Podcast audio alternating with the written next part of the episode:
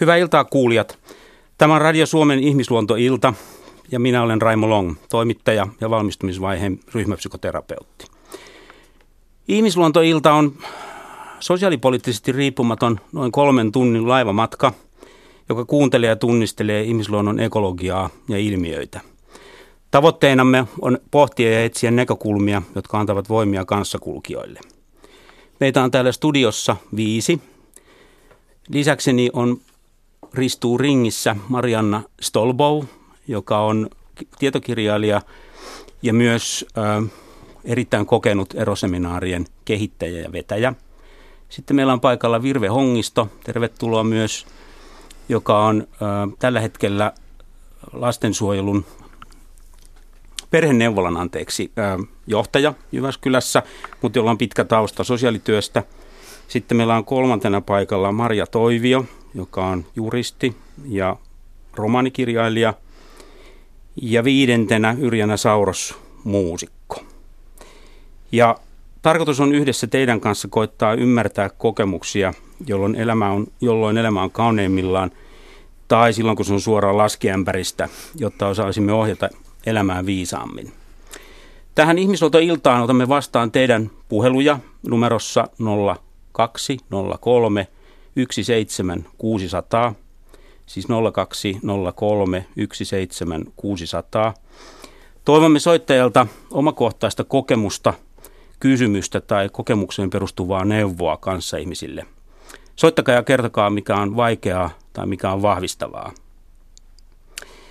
Aloitetaan ensin siitä, millainen ero on lapsen kannalta hyvä. Ja nyt kuuntelijoille pyydän ja pyydämme teiltä sisäänsoittoja hyvistä eroista, niistä, jotka ovat vahvistaneet ja mahdollistaneet hyvän kehityksen joko lapsillenne tai teille aikanaan, kun itse olette olleet lapsia. Aloitetaan sillä, että luin Demilehden chattipalstaa muutama päivä sitten, jossa nuoret itse kuvaavat kokemuksia vanhempien erosta. Robsku kirjoittaa näin. Olin 11, kun vanhemmat erosi ja se oli ihana tunne. Kun meille veljen kanssa kerrottiin siitä, halusin vaan vetäytyä itkemään, mutta, mutta vanhemmat jutteli meille koko illan ja selitti tilannetta, että olivat vaan päätyneet siihen ratkaisuun, eikä se johtunut meistä, eikä heillä ollut mitään pettämiskuvioita. Meille selitettiin käytännön järjestelyt, minä muuttaisin äidin kanssa pois ja veli jäisi isän kanssa asumaan. Siihen loppui joka iltainen huuto, johon nuka, aina nukahdin usein itkien. Lähennyin äidin kanssa todella paljon, kun asuttiin, asuttiin kahdestaan. Myös isän kanssa tulin läheisemmäksi, kun vietettiin kahden keskistä aikaa aina, kun olin siellä. Olin myös iloinen, kun näin, miten molemmat vanhemmista todella nauttivat uudesta elämästään. Etenkin äitini vietti onnellisia sinkkuvuosia ja sitten löysi ihanan miehen rinnalleen. Avainsanana, avainsanana meillä oli, että vanhemmat pistivät meidät lapset aina etusijalle ja pysyivät väleissä meidän vuoksi. Eivät nyt ystäviä ole, mutta voivat hoitaa meidän asioita sovussa. Koulun juhliin tulivat totuttuun tapaan yhdessä ja vietimmepä ensimmäisen joulunkin vielä perheenä, vaikka erosta oli puoli vuotta. Ropski jatkaa vielä. Oikeastaan ainut asia, mitä joskus teininä, mistä joskus teininä hajoili pää, ennen kuin sain siitä puhuttua äidin kanssa, oli se, että halusin pitää nämä kaksi elämääni erillään. Äiti kyseli aina, miten isällä meni ja ketä siellä oli ollut ja mitä oltiin tehty. Ja vastailin tosi nuivasti ennen kuin sain sanottua, että mieluummin pitäisin ne asiat siellä ja äidillä tapahtuvat asiat äidillä, jotta sain omassa päässä jäseneltyä noin kaksi elämääni. Sen keskustelun jälkeen alkoi jo mennä paremmin, ja nyt olen oppinut myös sekoittamaan noita kahta eri elämää ja pystyn jo puhumaan vapaammin äidille isän asioista ja päinvastoin. No, Ropskun kokemus ei noudata usein kuultua, ero oli hirveää kaavaa. Marjo Toivio, sä oot ja kirjailija. Millainen mielestä siis sun mielestä lapsen näkökulmasta hyvin hoidettu ero voisi olla? No ilman muuta se voisi olla sellainen, jossa vanhemmat sopii lapsen asiat hyvin nopeasti, nopealla aikataululla sen, missä lapsi asuu, miten tapaa toista vanhempaa, mitä, miten elatukset hoidetaan.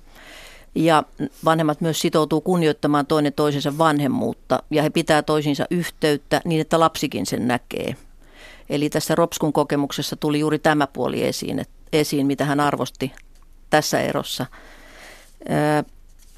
Lapsen pitäisi myös voida purkaa tunteita, mahdollista suruaankin. Tärkeintä olisi se, ettei yhteys lapsien ja vanhempien välillä katke, tai se jatkuisi katkeamattomasti. Jos vanhemmat ei voi olla kavereita, niin ainakin heidän pitäisi pystyä hyväksymään toistensa vanhemmuus ja kunnioittamaan toisiaan. Tällainen olisi minun mielestä hyvä ero.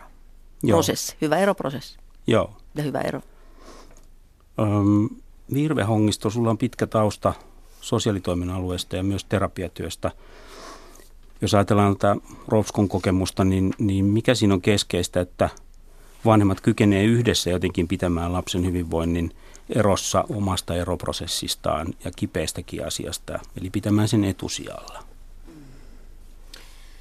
No mä ajattelen, että tässä tarinassa hirveän hyvin tulee esiin just tämä, mikä itse asiassa on se, se tavoite hy, hyvästä erosta. Eli tämä, että, että lapsi on tosiaan etusijalla ja, ja että pysytään väleissä lasten vuoksi.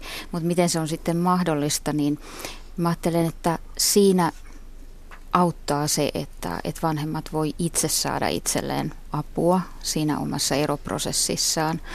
Että heillä on mahdollisuus jotenkin työstää sitä omaa tunnekokemustaan. Joko niin, että, että, että se apu, tuki tulee siitä omasta lähipiiristä, tai sitten niin, että, että tota, voi saada itselleen ulkopuolista apua, joko yksilöllisesti tai sitten esimerkiksi jonkun ryhmän kautta. Sitä kautta vertaiskokemusta, joka voi olla monessa kohtaa todella kannattelevaa.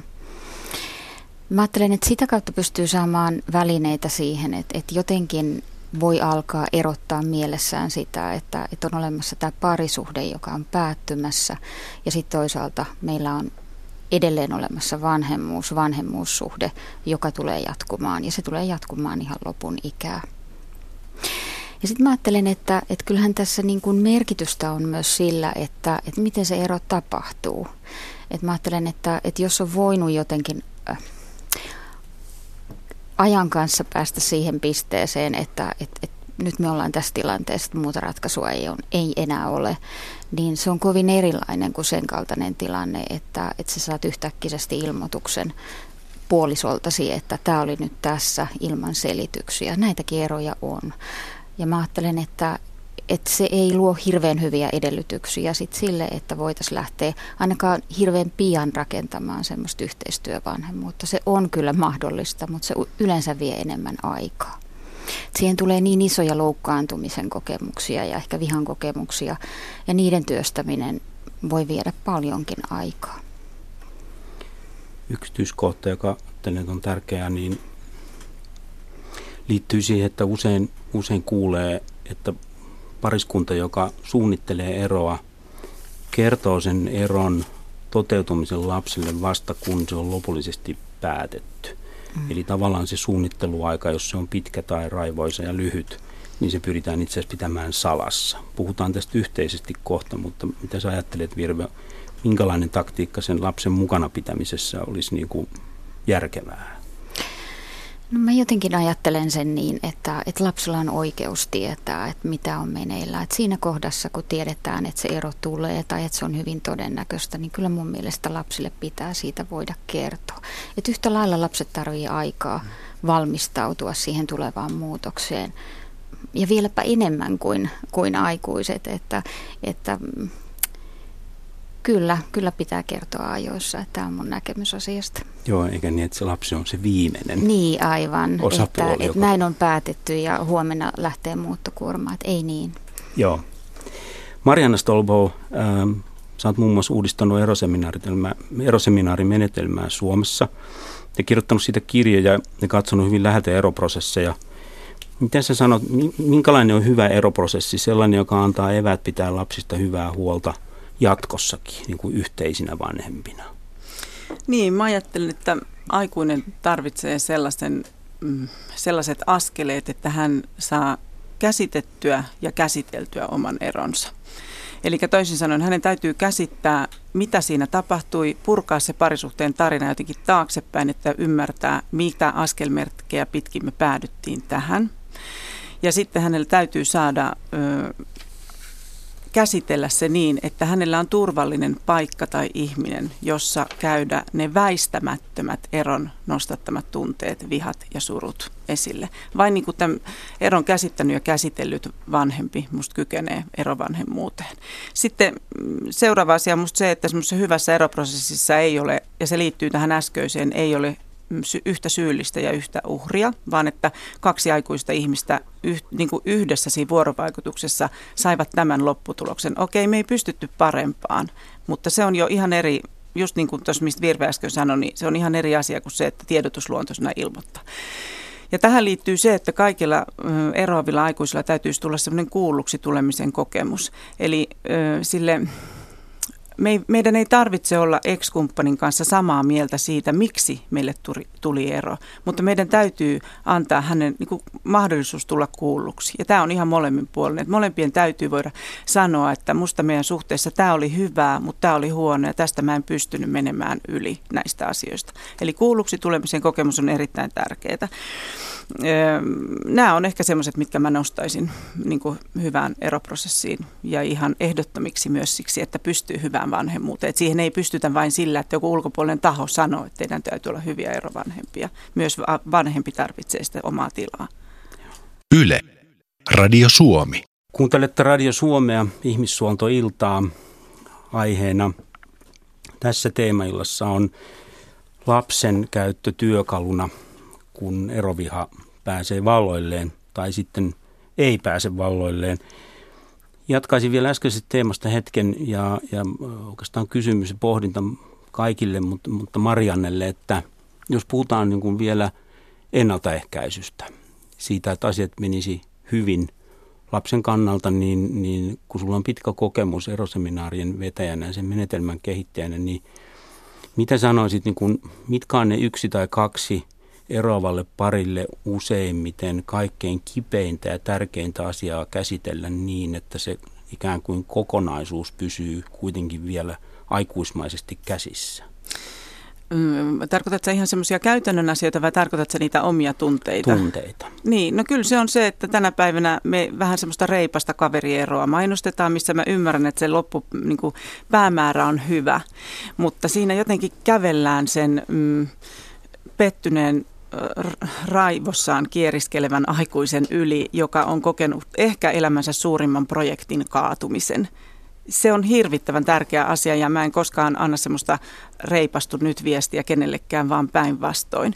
Ja kyllä se toinen ehkä semmoinen yllättävä haaste on se, että se suru on hirvittävän paljon pidempi kuin mihin on varauduttu.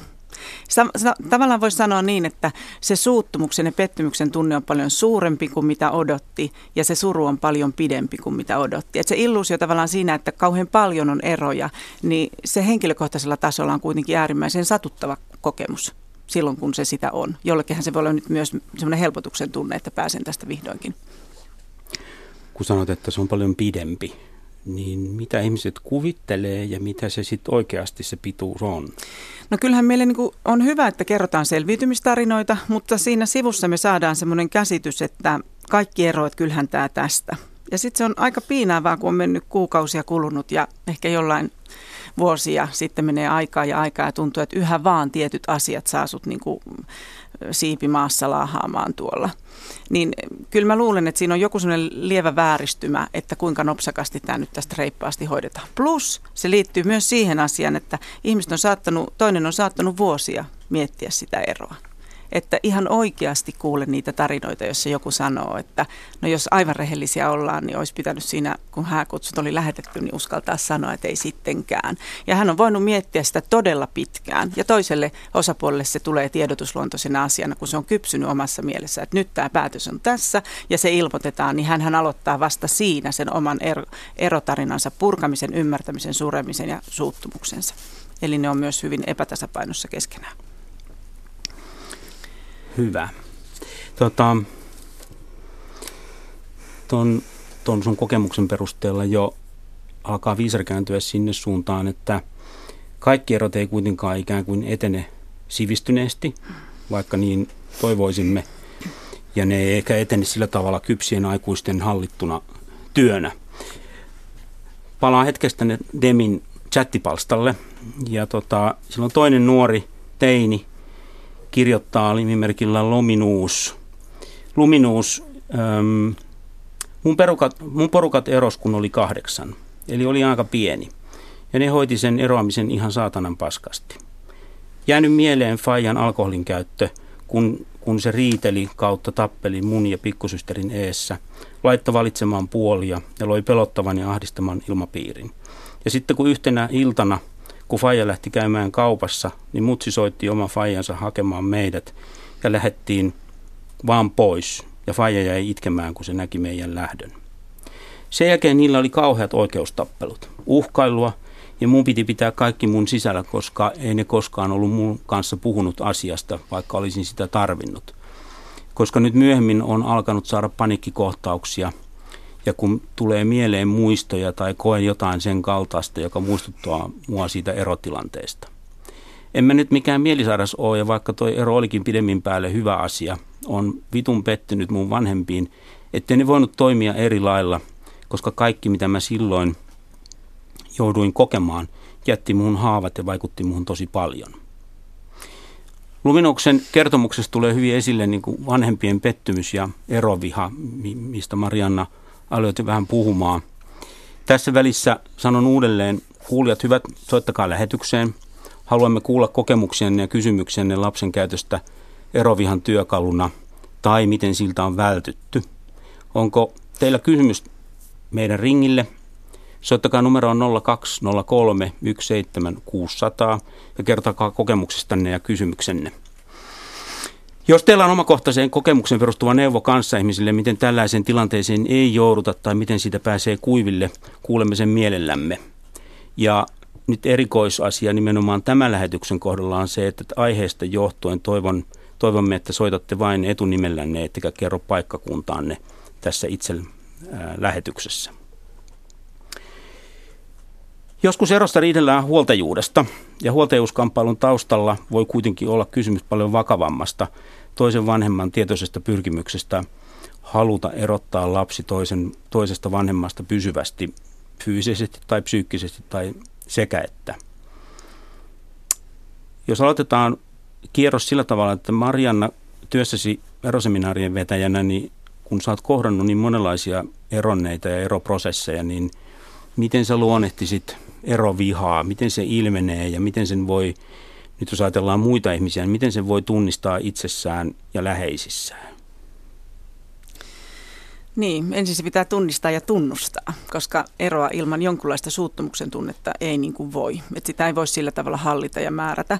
Mutta viha ylipäätään nousee aina pettymyksestä siihen, että asiat eivät menneet niin kuin mä toivoin mun elämässä ja se riittää suuttumukselle ja joskus se kasvaa valtaviin mittoihin. Siinä on lähinnä musta kyse siitä, että miten ihminen osaa sen just tunnistaa, uskaltaa tunnustaa sen ja osaa sen purkaa.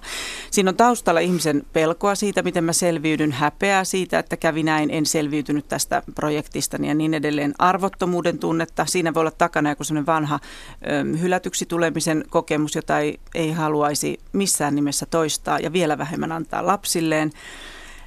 Eroviha voi kohdistua itseen, se voi kohdistua ex-kumppaniin, se voi kohdistua kolmanteen osapuoleen luullen, niin kuin siinä vaiheessa kun luullaan, että se kolmas osapuoli jo aiheutti yksin tämän meidän perheen hajoamisen. Mutta se voi myös johtaa jonkun näköiseen tämmöiseen välikappaleen käyttöön, niin kuin nyt tässä illassa on tarkoitus puhua tästä lapsen käytöstä välikappaleena. Sitten se eroviha voi olla erilaista sillä tavoin, että se voi olla äärettömän kova äänistä, se voi olla aggressiivista, mutta se voi olla myös aivan mykkää. Ja tämmöisessä tilanteessa, jossa tavallaan sabotoidaan lapsen ja vanhemman välejä, niin siinä on kyse just tämmöisestä mykästä, erovihasta. Että se on mm, kaiken, kaikenlaisen vihan ilmaisun yksi muoto on se, että minä hiljaa eristän sinut tästä ryhmästä. Sehän on, tähän pätee niin kuin kaikkiin mm, todellisuuksiin eikä ainoastaan eroon.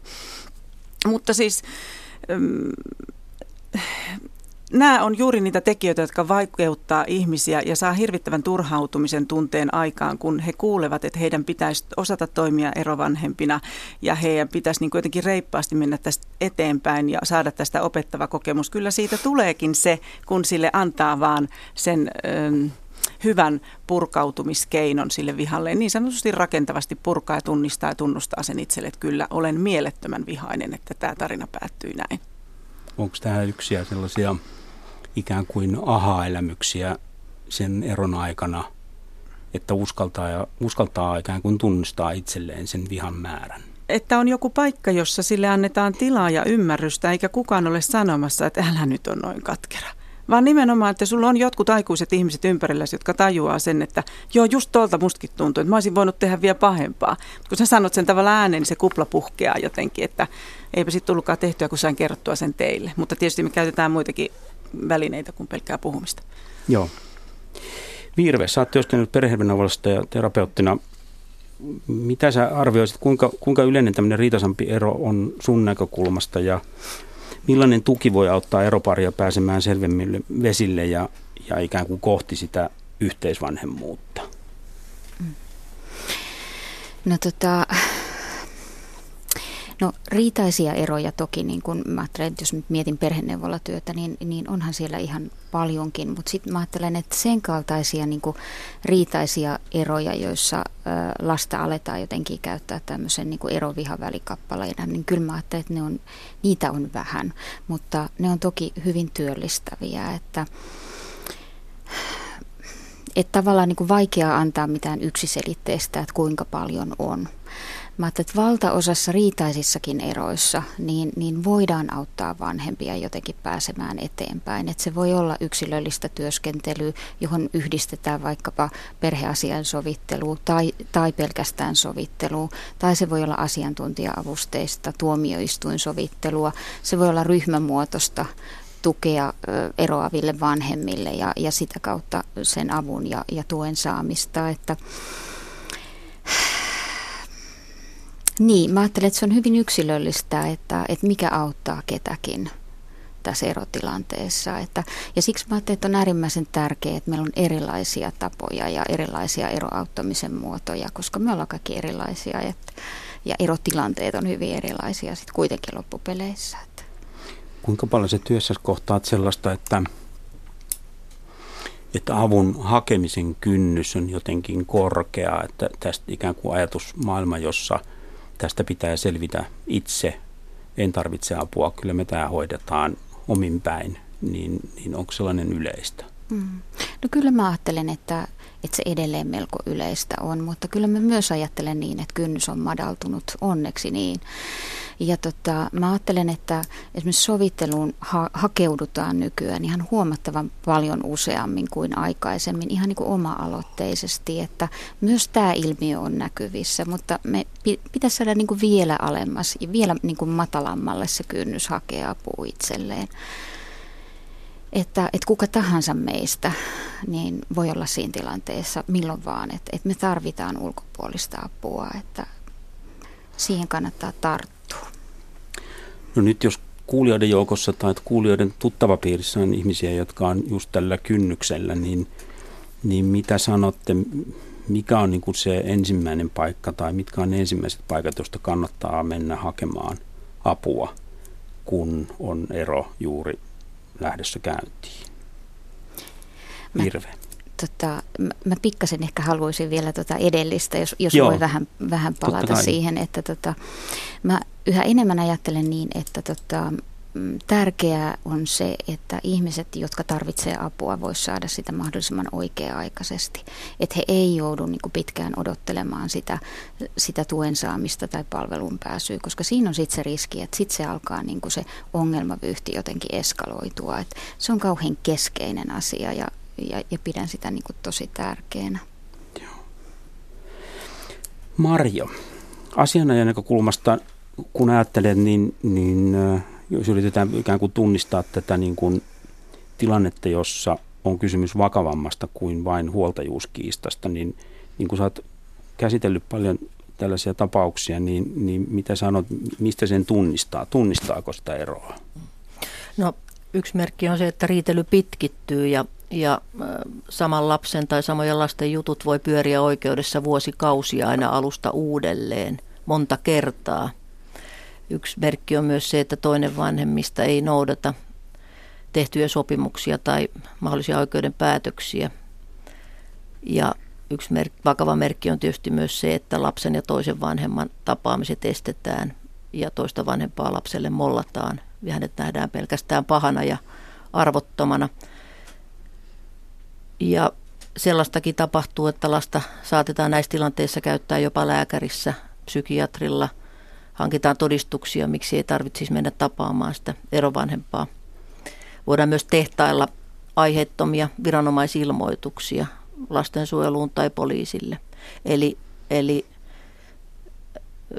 todella niin kuin ollaan jo aika pitkällä tietysti tässä vaiheessa, kun, kun, siinä, kun näitä ilmoituksia tehdään aiheettomasti. Eli siinä on nimenomaan siitä erovihasta juuri kysymys. Joo. Me voitaisiin tähän kohtaan ottaa, haastattelin ennen tätä lähetystä kahdeksaa ihmistä, joilla on omakohtaista kokemusta erosta, jossa, jossa he joko vanhempina tai silloisina lapsina on olleet ikään kuin tämmöisen toisen vanhemman erottamisen lapsesta tapaisen kuvion keskellä. Ja, ja tota, Kaija kertoo omasta kokemuksestaan seuraavassa haastattelupätkässä. Siis muthan on vieraannettu ihan, ihan pienestä vauvasta asti. Äiti kielsi isän ja tota, isä yritti kolme, kolme kertaa käydä musta oikeutta, että olisi saanut itselleen minut. Mutta siihen aikaan oli tosi niin kuin vahvasti vielä tämä, että lapsi kuuluu äidille ja siinä ei katsottu mitään niitä olosuhteita, että kummalla olisi ollut paremmat mahdollisuudet kasvattaa. Mä muistan isästä ihan, mä oon ollut jossain pinnasängyssä vielä, että hän on käynyt mua katsomassa. Ja on sanonut mulle siinä, että mitäs meidän pieni Niksu nukke. Ja mitään muuta mä en muista isästä sitten kun mulle tullaan sanomaan, että nyt isä niin haluaisi yhteyttä sinuun ja haluaa, että sinä olet se, joka otat, että hän ei halua tunkeutua mun elämään, jos mä vihaan häntä. Niin totta kai mä kirjoitan. Se oli mulle, että vau, mulla on isä oikeasti, joka niin kuin haluaa nähdä mut ja haluaa tutustua minuun. Ja tota, niin ei sitä sitten kauaa mennyt, kun isä tuli tapaamaan mua. Ja kyllä siinä polvet vapisi ja pelotti, niin kuin, että mitä tässä tapahtuu. Mutta sitten kuitenkin oli se semmoinen, että itse, että mä saan nähdä mun isäni. Me alettiin pitää aina isän kanssa silloin täällä näkemään, kirjoittamaan, soittamaan ja mä menin käymään isän luona ja hänellä oli uusi perhe silloin, että mä näin silloin ensimmäisen kerran mun sisarukset. Ja se kertomus, tota, niin, mikä oli isältä, niin hän kertoi juuri sen, että kun hän oli yrittänyt niin kuin saada, saada minut itselleen, niin tota, hän tajusi kolmannen kerran, kun tuomari löi nuijan pöytää, että on parempi luovuttaa, että hän ei saavuta tällä yhtään mitään. Kun mä oon niin kuin miettinyt, että mitä vieraannuttaminen voi pahimmillaan niin aiheuttaa lapsen elämässä, niin se voi tehdä siitä helvetin. Lapsen niin se psyykkinen tila ja se minuus, se katoaa siellä kuka mä oikeasti olen. Että sitä aikuisiellä, kun lähdetään sitä rakentamaan ja etsimään, niin tota, se on pitkä tie. Kuulitte Kaijan tarinan, siis kaikkien haastateltujen nimet on tietenkin muutettu. Kaija kertoi ikään kuin miniatyyri elämäntarinansa ja miten syvästi ero siihen vaikutti. Kaija käytti myös niin kuin termiä vieraannuttaminen, niin mä ajattelin, että olisi niin kuin hyvä tässä kohtaa nopeasti ikään kuin sanoa ääneen, mitä sillä termillä tarkoitetaan, vaikka tässä lähetyksessä muuten me koetaan puhua asioista niin kuin miten ne tapahtuvat, kuin että käytetään vain jotain termiä.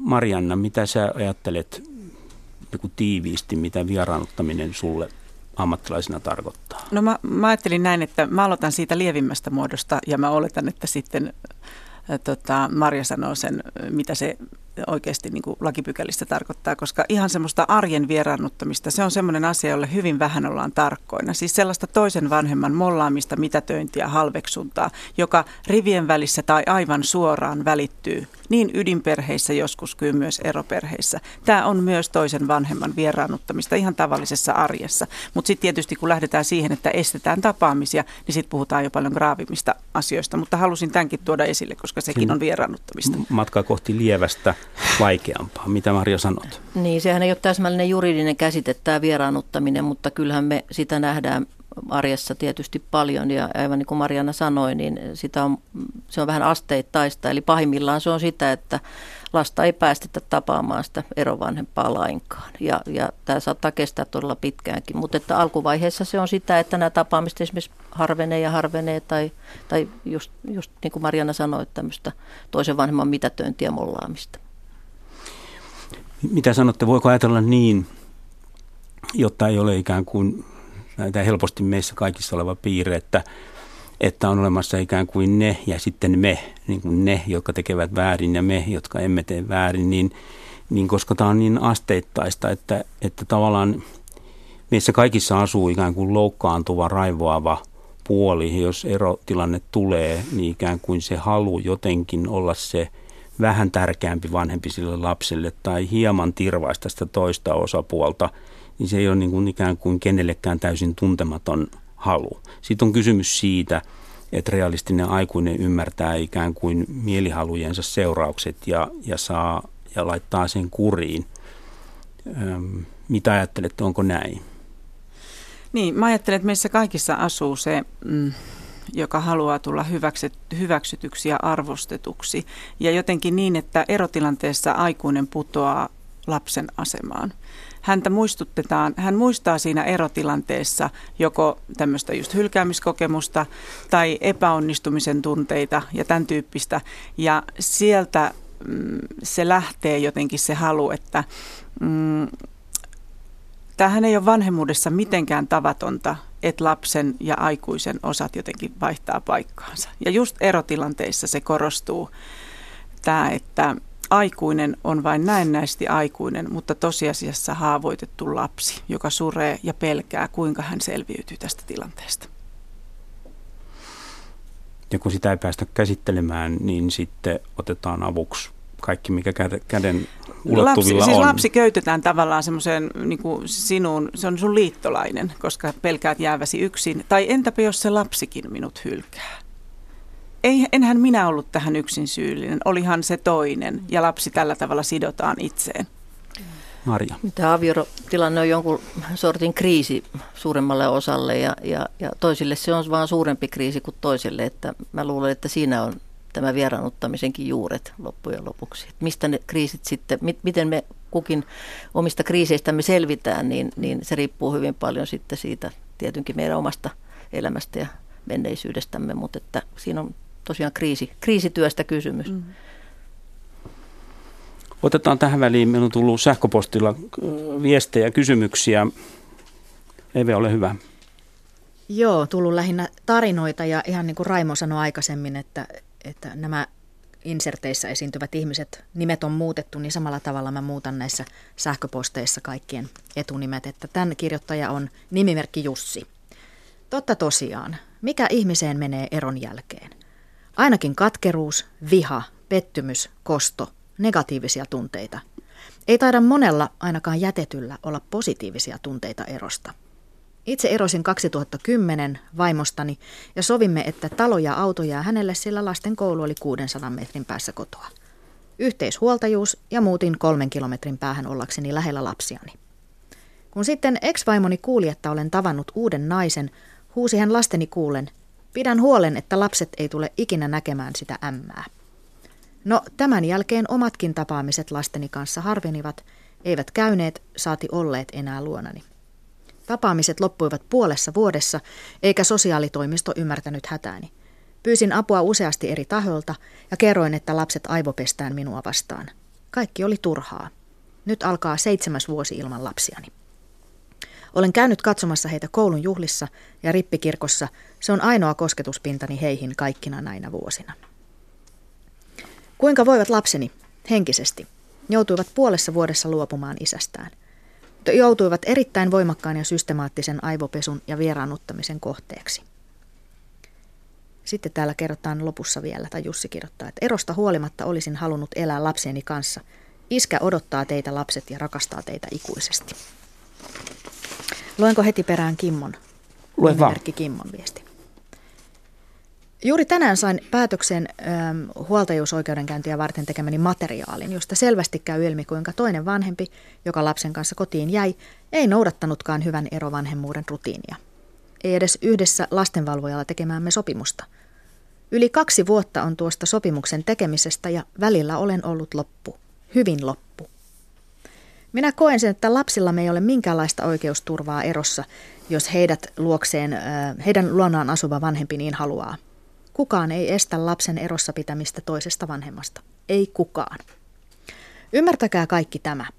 Jos haluamme oikeasti olla tasa-arvoinen maa ja lapsillemme paras maa maailmassa, niin uudessa huoltajuuslaissa tulee lähteä siitä, että lapset ovat alusta asti vanhempien parisuhdetilanteesta riippumatta molempien vanhempien samanlaisella hoidolla niin oikeuksissa kuin velvollisuuksissakin.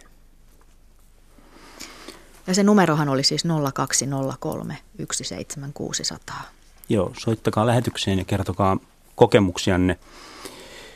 Tässä Jussi ja Kimmo, siis nimet muutettu, kertoo kahdesta erilaisesta tapauksesta, jossa on se yhteinen piirre, että heidän kontaktinsa lapsiin on vähentynyt tai mennyt kokonaan olemattomiin. Ja mikä tietenkin on tuskasta. Jos mä lähden Marja ensimmäisenä tulee tietenkin mieleen ikään kuin asianajan näkökulma, että, että jos niin käy, että, että omien lastensa kanssa tapaaminen ei vaan kerta kaikkiaan järjesty, niin, niin minkälainen, tota, mikä tilanne silloin on, mitä silloin ihminen voi itse pyrkiä tekemään asiansa hyväksi? No kyllähän taitaa tarvita vähän niitä apuvoimia, apuvoimia ja, ja, ja tota, ehkä soitto, soitto asianajallekin olisi tietenkin jo pitänyt tehdä, jos ei sitä ole tehnyt, mutta nämä kaverithan oli tietysti kaikkensa yrittäneet, että, että tuota, koki, että oikeuslaitoskaan ei ole heitä auttanut, eli, eli, eli mm, ehkä siinä on semmoinen valuvika, että, että kaikki tapahtuu viiveellä ja, ja, ja päätöksiä ei saada täytäntöön ja, ja, ja sitten ihmiset luovuttaa ja ne väsyy. Mutta että mitä tässä sitten voi tehdä, niin ei, ei voi kuin toivottaa vaan voimia ja sinnikkyyttä. Eli, eli mm, mun mielestä ei, ei kuitenkaan pitäisi, pitäisi niin koskaan, koskaan luovuttaa, luovuttaa eikä, eikä nämä miehet varmaan ole luovuttaneetkaan, mutta että tilanne on tietysti tosi, tosi surullinen. Joo. Jotenkin kiinnitin huomiota siinä Jussin tarinassa yksityiskohdassa, että – että se kehitys, se tavallaan yhteisvanhemmuuden ajatus alkoi mennä siinä kohdassa vinoon, kun vaimo kuuli, että Jussilla on uusi puoliso. Marianna, mä katson suhun suuntaan heti, että ollaanko me tässä nyt sylty tehdään, sylty tehdään jäljillä, että se tavallaan se toinen parisuhde on itse asiassa se punainen vaate vai Joskus se on se parisuhde, joskus se on sen uuden parisuhteen mm, uusi lapsi. Mutta nämä on semmoisia kipupisteitä, joissa leima, leimahtaa niin kuin uudelleen se oma arvottomuuden tunne. Juuri tätä tarkoitin, kun aikaisemmin puhuin. Juuri näin se menee. Nämä oli erittäin tuttuja tarinoita. Joo. Jotenkin mä mietin sitä, että, että, että Jussi ja Kimmo kertoo tilanteesta, jossa todennäköisesti, niin kuin Maria sanoi, niin, niin asianajaja alkaa olla ikään kuin se tärkein konsultti jossa, jossa niin kuin oikasta, kun ruuvi on porautunut niin syvälle, että se ei enää niin kuin vanhempien, entisten vanhempien keskinäisellä dialogilla mene, mutta että jos ajatellaan tilan, til, ihmisiä, jotka on ikään kuin ton tilan, eivät ole vielä noin pahassa tilanteessa, vaan ikään kuin menossa kohti sitä pahaa tilannetta. Ja mä nyt ikään kuin tarkentaisin siihen yksityiskohtaan, että kun on erottu – niin ne ensimmäiset merkit siitä uudesta puolisosta tai sen löytymisestä tai sen harkitsemisesta on, niin missä määrin tavallaan se dialogi niiden eroneiden kahden ihmisen välillä pitäisi itse asiassa pitää sisällään nekin. Eli että kun mä, mulle on tulossa ikään kuin uusi kumppani, niin mä ensitöikseni marssin kertomaan siitä Exälle ja koitan jotenkin selvittää, että se tilanne ei eskaloituisi. Mutta se riippuu, miten se edeltävä työ on tehty. Että kuinka paljon siinä on ollut sitä kuulluksi tulemisen kokemusta, kuinka paljon molemmilla on ollut sitä halua ja kykyä ymmärtää, miksi tämä tarina meni näin. Niin. Virve. Niin, mä tuohon komppaisin Mariannaa, että tota, nimenomaan niin, että, että onko siinä päästy tavallaan niin kuin siihen pisteeseen, että se mahdollistaa jotenkin tämän kaltaisten asioiden jakamisen vai ei. Onko voitu päästä oikeasti, niin kuin mä ajattelen, mikä on jotenkin merkittävää, että jotenkin tunnetasolla myöntää, että, että tämä ero on tosi ja tämä on tapahtunut ja tämä on osa mun elämän tarinaa. Ja, ja nyt on katse eteenpäin, johon sitten kuuluu mahdollisesti nämä uudet kumppanit. Marja. Niin kyllä se on myös niin, että joskus on sanottava niin, että ei, ei tähän auta kuin ajan kuluminen. Että siis se, se on vanha totuus valitettavasti, että toisilla se ottaa aikaa. Meillä on joku semmoinen näppituntuma ö, tuolla kollegojen kanssa, että, että se pari vuotta siihen väistämättä menee. Että jos sen jälkeen vielä, vielä jatkuu riidat, niin, niin sitten, sitten ollaan vähän huonolla tiellä. Että se aika auttaa kyllä Joo. useimmille. Ja meillä on parhaillaan puhelu odottamassa. Saammeko sisään? Hei, kuuletko? Ei, kyllä kuuluu. Hyvä, hienoa. Kerro, kerro, kerro se ei-oikea etunimesi ja, ja kerro, mikä on asia ja neuvo. No joo, mä oon Mikko ja tota, sen verran neuvosin, että ainakin minulla eroprosessi meni varsin hyvin, kun ensimmäiseksi sovittiin kumppanin kanssa, että otetaan lapset siihen mukaan lapset oli tämmöistä just pikkusen alle kouluiässä. Millä tavalla? Että ne on mukana siinä ja sitten kun lapset oli aina toisen luona, niin sovittiin, että ei kysellä siis utelemalla, että mitä siellä oli. Mutta kun lapset on sellaisia, että lapset haluaa kertoa, niin ollaan sitten uteliaita kuuntelemaan, mitä niillä on kertovana. Lähinnä se, että lapset ei koe, niin kun ne on mukana siinä, niin ne ei koe turvattomuutta – ja sitten tavallaan niin kun ne voi olla ihan rennosti siinä välissä, että niillä ei ole minkäänlaista vastuuta siitä, että mitä toisella tapahtuu ja mitä ei. Ja ei, niitä ei tarvitse tehdä valintaa siitä, että mitä ne kertoo tai jättää kertomatta. Koska se on lapselle äärimmäisen raskasta ker- tehdä semmoisia valintoja, kun se ei näytä onnistuvan aina aikuisellekaan. Kuulostaa, että te olette, te olette todellakin niin kuin onnistunut tekemään sen niin kuin fiksulla aikuisella tavalla – kerro vähän, herättää uteliaisuutta, että se, se on ikään kuin alkuvaihe, kun ekan, ekoja kertoja olette kertoa lapsille, että näin tässä saattaa nyt tässä meidän perheessä käydä, että iskä ja äiti muuttaa erilleen, niin, niin millä tavalla te sen teitte ja mitä ne siinä tilanteessa tuumasi? Mä ajattelin, että se voisi olla arvokasta kuulijoille kuulla no. teidän kokemus. Kyllä silloin, kun niille kerrottiin se yhdessä silleen täysin rauhallisesti, että tämmöinen on tilanne ja niin oikeastaan pelättiin aluksi tietysti niiden reaktioita ja tuntemuksia, mutta yllätys, yllätys, kun se tehtiin silleen sulassa sovussa ja rauhallisesti ja kerrottiin, että mitä tapahtuu ja niin poispäin, niin ne oli heti päivä, päiväkodissa kertonut sitten tuota kavereille, että meillä onkin nyt kaksi kotia. Hienoa. Eli tavallaan niin kuin niille ei syntynyt mitään kielteistä kuvaa siitä ja tosiaan se mullakin siinä ura oli pahimmoilleen kehityksestä, että varmaan lapsiin tuli sille, siinä vaiheessa joutui ottaa enemmän vastuuta siitä, niin tuli läheisemmät suhteet, että kyllä se on niistä vanhemmista kiinni, että niitä keskenään pitää sopia. Niin täytyy muistaa se, että se lapsi on kuitenkin siinä mielessä siihen eroon ulkopuolinen, mutta se koskettaa sitä aivan kauheasti. Joo. Meillä on täällä ihmis... Kaikkien muiden riitojen ohella se täytyy muistaa se lapsen asema, että se on, niin kuin, se on siinä erikoislaatuinen, että koska se on siinä mukana, mutta se on ulkopuolinen. Niin se pitää ottaa siihen sisään. Me, hyvä. Meillä on, tota, meillä on minuutti vaan uutisia, mutta meillä ringillä on jo kysymyksiä. Virve Joo. haluaisi kysyä sinulta mm. jotakin.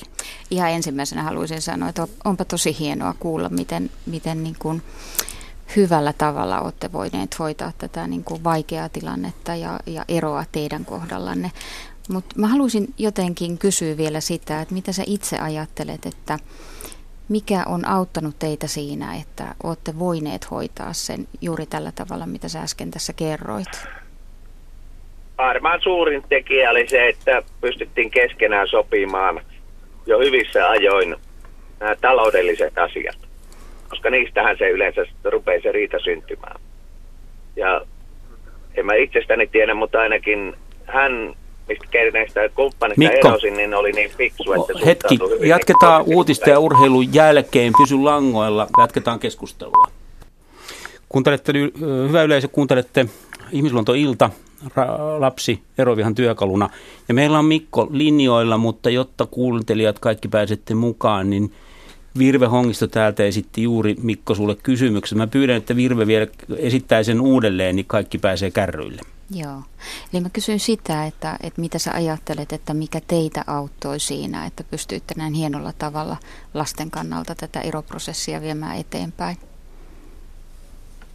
Niin, no varmaan oli se, että ensin siitä niin kun oltiin puhuttu keskenään riittävän syvällisesti ja selvitetty niin kun juuri se, että minkä takia erotaan molemmille. Että molemmille oli selvä. Ja sitten tietysti tärkeä kysymys on tämä taloudellinen kysymys, mikä tuntuu monella nousevan niin kun pintaan siinä vaiheessa.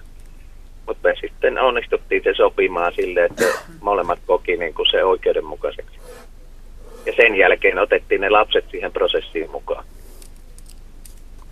Että niille ei syntynyt semmoista turvattomuuden tunnetta ja ne oli niin kuin siinä mukana ja ne suhtautui kyllä aika, vaikka ne oli just silloin kouluun menossa sen ikäisiä, niin suhtautuvat hyvin silleen niin kuin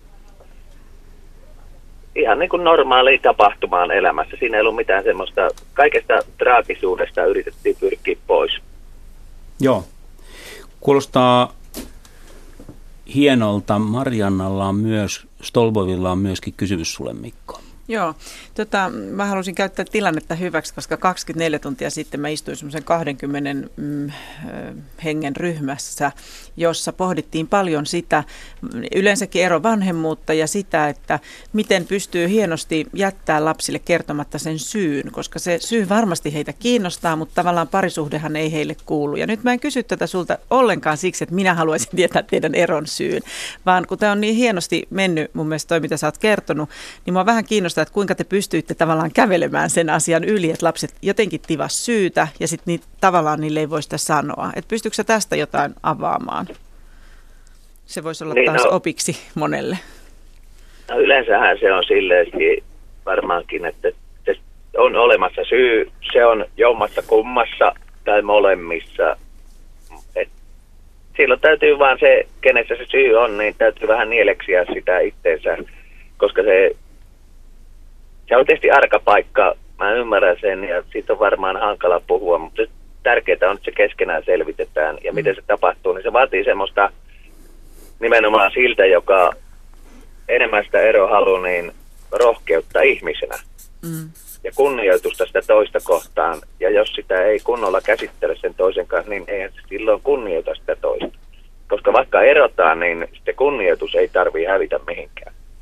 Aivan oikein, aivan oikein, juuri näin. Mutta te pystyitte siis lapsillekin vastaamaan niin, että tätä syytä ei tarvinnut mitenkään purkaa lapsille, vaan siitä pystyi silti vastaamaan asiallisesti, mutta yksityiskohtiin mitenkään menemättä, eikö vain? Joo, kyllä. Ja sitten tota, no, sitten lapset on jo nyt sen verran vanhempia, että molemmat on yliopistossa, niin kyllä ne nyt on sitä jälkeenpäin sitten aikuisena jo sitten kysyneet ja nyt sen sitten on voinut ihan rehellisesti kertoa ja se on ollut sille, että ne on hyväksynyt sen ihan hyvin ja olleet sitä mieltä itsekin sitten, että, että olihan se viisasta ja kun kaikki meni hyvin, niin ne pitää sitä ihan luonnollisena elämäntapahtumana, että semmoista on ja semmoista sattuu. Että siitä ei jäänyt niin kuin, pitää ajatella asioita etukäteen, että ei jää semmoisia sudenkuoppia sinne tulevaisuuteen. Just näin. Tämä oli tosi hieno mun mielestä. Tästä olen suuresti kiitollinen sun puheenvuorosta ja sitten sekin, että muistutit kaikkia siitä, että se ei lopu aiheena lapsen mielessä. Että se voi aina nousta uudelleen eri elämänvaiheissa lapsella pintaan ja siitä voi aina jutella ja sitten sen ikävaiheen mukaisesti heillä on siihen taas vähän uusi näkökulma ja heidän kanssa voi vähän syventää, jos huvittaa ja niin edelleen ja niin edelleen. Mutta se on yksi aihe perheessä kuin muutkin. Siitä pitää voida puhua silloin, kun siltä tuntuu, että mä haluan tämän asian jutella mun äidin tai isän kanssa uudestaan. Kiitokset. Niin, no kyllä, joo, ja se tulee siinä, kun, Mm. varsinkin silloin, kun lapset on siinä iässä, että heidän oma muun muassa seksuaalisuus herää, Just näin. niin siinä vaiheessa tulee taas niin kuin siihen liittyvät asiat siltä osin esille ja muuta. ja sitten ne on kypsiä sitä niin käsittelemään, koska heillä on jo omia tuntemuksia esimerkiksi seksuaalisuuden suhteen. Niin siinä vaiheessa pystyy jo sitten niin kuin keskustelemaan myöskin esimerkiksi seksuaalisuudesta. Ja sitten tietysti myöhemmin tulee kaikki taloudellisuuksia ja muuta, mutta se on aina, niin kuin sanotte, niin ikäryhmään, että ei pidä lapsille, kun ne on liian kykenemättömiä vielä käsittelemään joitakin asioita, niin ne pitää on hyvä jättää sanomatta siinä vaiheessa. Just näin, aivan. Kuulostaa Mikko siltä, että teidän lapset ei noin hyvin hoidetun eron jälkeen niin ei ole tarvinnut kantaa vanhempiensa eroa jonkinlaisena häpeänä tai, tai semmoisena niin kuin epävarmuuden lähteenä oman, oman minuuden kanssa. Näin taitaa olla. Joo, kyllä. Ja siinä on totta, tärkeimpänä tekijänä on se, että me on kuitenkin sitten pystyttiin sen aikaisen kumppanin kanssa sopimaan se, että se voi lyhyesti kiteyttää siihen, että lasten silmissä ylläpitämään semmoista molemminpuolista kunnioitusta toista kohtaan. Koska se on äärimmäisen tärkeää sen lapsen kannalta. Ja sitä paitsi mä uskon siihen, että jos sen pystyy sopimaan, ja vaikka siinä tulee vaikeita paikkoja, mutta ymmärtää sitten, että se on tärkeää sen lapsen kannalta, niin sitten se muuttuu myöskin tämmöiseksi niin kuin keskinäisen kanssakäymisen ohjenuoraksi niissä, että kun niistä lapsista ja on kuitenkin niistä lasten takia on tiettyjä yhteyksiä olemassa, niin se sitten helpottaa sitä huomattavasti. Mikko, kiitos puhelusta. Hyvää illanjatkoa. Me jatketaan lähetystä eteenpäin. Loistavaa, kun soitit. Hei. Kiitos saman. Jo. Hei hei. Hei. Tähän väliin äh, Evellä on muutamia viestejä tullut. Ole hyvä, lue. Joo, mulla on tässä kädessä mulla on äh, Kimmon viesti. Äh, Kimmo kirjoittaa äh, siitä, että iltaa ensinnäkin toivottaa kohteliaasti. Virallisesta erostamme on nyt vähän yli kaksi vuotta. Tyttäremme asuu luonani, hän käy lukion toista luokkaa. Poikamme asuu äitinsä luona, hän on abiturientti. Perjantaisin tyttäremme käy äitinsä luona saunassa ja tulee nukkumaan takaisin kotiimme. Poikamme tulee tänne, kuten menneellä syyslomaviikollakin, kanssani tekemään metsäsään tuulen kaatamien puiden korjuuta polttopuiksi ja muitakin metsätöitä. Asunnossa, kun on varaava takkaleimin uuni. Entisen aviovaimoni kanssa meillä on yhteinen auto. Sen käytöstä sopiminen ei ole tuottanut ongelmia. Silloin kun hän sitä tarvitsee, minä en tarvitse ja toisinpäin. Yhteishuoltajuus meillä on ja vähän on asuntovelkaakin entisestä yhteisestä paritalon puolikkaasta, mutta aion selvitä ainakin sinne asti, kunnes tyttäreni pääsee omilleen. Näin siis kirjoitti Kimmo. Joo. Hyvä. Meillä on myös ähm, puhelu odottamassa. Otetaan linjoille seuraava soittaja. Siellä on onnellinen mummo, eikö niin? Kahvimummo nimimerkki. Halo, kuuletteko? Kyllä kuulen. No niin, tervetuloa lähetykseen. Kiitos. Mikä on kertomuksesi? No, minä tuossa soittelin semmoista asiasta, että minun oma tyttäreni eros ja meni uudelleen naamisiin, mutta ero tuli sittenkin. Mutta se ero oli sikäli hirveän onnellinen minusta, että lapsi ja niin kuin toinen tyttö valitti isänsä, toinen äitinsä. Mutta sitten kuitenkaan ei, ne nyt on äitinsä luona, ne on isänsä luona, mutta milloinkaan ei ole hajotettu suku. Ne on aina täällä. Ne tullaan joka lomalla. Kun yleensä kuuluu noista eroasioista sen, että sitten joku suku hävitetään pois. Niin mulla on aina näin ihana asia se, että ne tullaan tänne kerta kaikkiaan ilomieli, eikä niitä ole ajoitettu, että tuohon sukku, että mä tuohon sukku, että mä tuolla et käy, niin kuin monesti käytiin. Mi- mitä? Meillä on niin hyvä asia siitä, että tänne sopii kaikki. Mitä arvelet tyttäressesi olevan, kun ei ole ollut tarvetta alkaa mollaamaan jommankumman puolen sukua, että se, se ero on noin hyvin mennyt. Jotain eväitä on, on hyvin. Niin, kai se on minun opettama. Niin, mä vähän arvelin Minä aina on, niin, minä olen aina opettanut omia lapsiani siihen, että kukaan ei ole huono. Että pitää katsoa itseensä sitten peiliin. Aina pitää hyväksyä kaikki tavalla tai toisella tai muokata itseään. No onko itse keksinyt tuo vai onko, onko se taas perua jostakin On. omista vanhemmista? Onhan se omista vanhemmista kiinni, sikäli kun minulla on huono kokemus omasta kodista. Aivan. Että, niin, että koti on ajallinen vaikka isän kanssa ja vaikealla lapsuudella ja minä olin vähän semmoinen elefantti pienessä kodissa jo pienenä lapsena kannon huolta isosta perheestä ja kodista. Hyvin pienenä.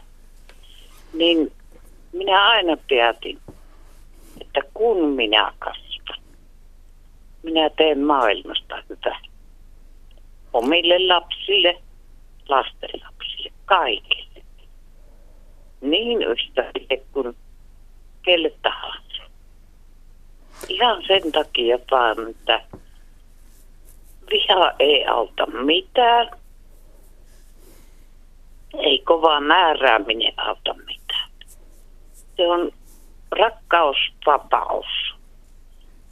Ja se määrätietoisuus siinä, että sinä olet tässä ja nyt. Sinä saat lähteä, saat tulla, mutta muista, niin pahaa et tee missään maailmassa, että etkö tulisi luoksi. Ensin mulle. Ja sen jälkeen päätetään, mitenkä jatketaan. Mä tässä vähän ajattelen niin, että me ollaan tässä niin kuin rinkinä hiljaa, kuunnellaan sua, kun, kun, sä, kun sä nyt onnistut sanomaan aika tiiviisti ja viisaasti ääneen kaikki ne asiat, jotka, joilla voimavaroilla vaikeatkin erot ja muut hoidetaan kuntoon. Kyllä. Me arvostaen kiitetään sua soitosta ja, ja tota, mä toivotan hyvää illanjatkoa ja, ja onnellista elämää sen tyttären ja, ja sukujen sovuisassa, Joo. sopusassa piirissä. Minähän on hyvin sukurakas. Mm. Hyvää, Niin. hyvää illanjatkoa. Me jatketaan lähetystä Samoin. eteenpäin. Kiitoksia, että soitit. Jatketaan eteenpäin. Ja mennään tilanteisiin, jossa asiat ei ole mennyt näin hyvin kuin, kuin äskeisellä isoäidillä, joka soitti meille ja kertoi onnellisesta erosta ja, ja hyvin hoidetuista kuvioista. Kun eroavien vanhempien oma kypsyys ja yhteistyötyky on tavallaan lapsen tärkein pääoma, joka ratkaisee, ratkaisee sen, että miten hyvin hän voi kehittyä aikuiseksi. Ja, ja just tämä lapsen näkökulma helposti jää jalkoihin. Seuraavassa haastattelussa 27-vuotias Tuula kertoo, miten hän joutui isästään eroon nuoruudessaan. Et mä olin siis kuusi, kun vanhemmat eros. Ja se oli tosi riitasa ero, että et isä äiti tappeli tosi paljon. Kun isä, isä äiti eros, niin silloin mä kävin niin kuin isän, isän luona. Joka mä kävin päiväseltään aina silloin tällöin sovittuina ajankohtina. Ilmeisesti siinä erossa alkoi se, että äiti ihan oikeasti pelkäsi sitä, koska isä halusi myös huoltajuuden. Isä halusi lapset, niin kuin, että me muutettaisiin isälle. Ja sitten äiti ilmeisesti rupesi ihan oikeasti pelkäämään sitä, että niin saattaa käydäkin. No mä muistan, että se oli hirveän vaikeaa olla isän luona yötä. Silloin, että se oli kerrostalokämppä, meillä oli oma kotitalo. Ja sitten, sitten se, että ei ollut tottunut olemaan niin kuin ilman äitiä ikään kuin.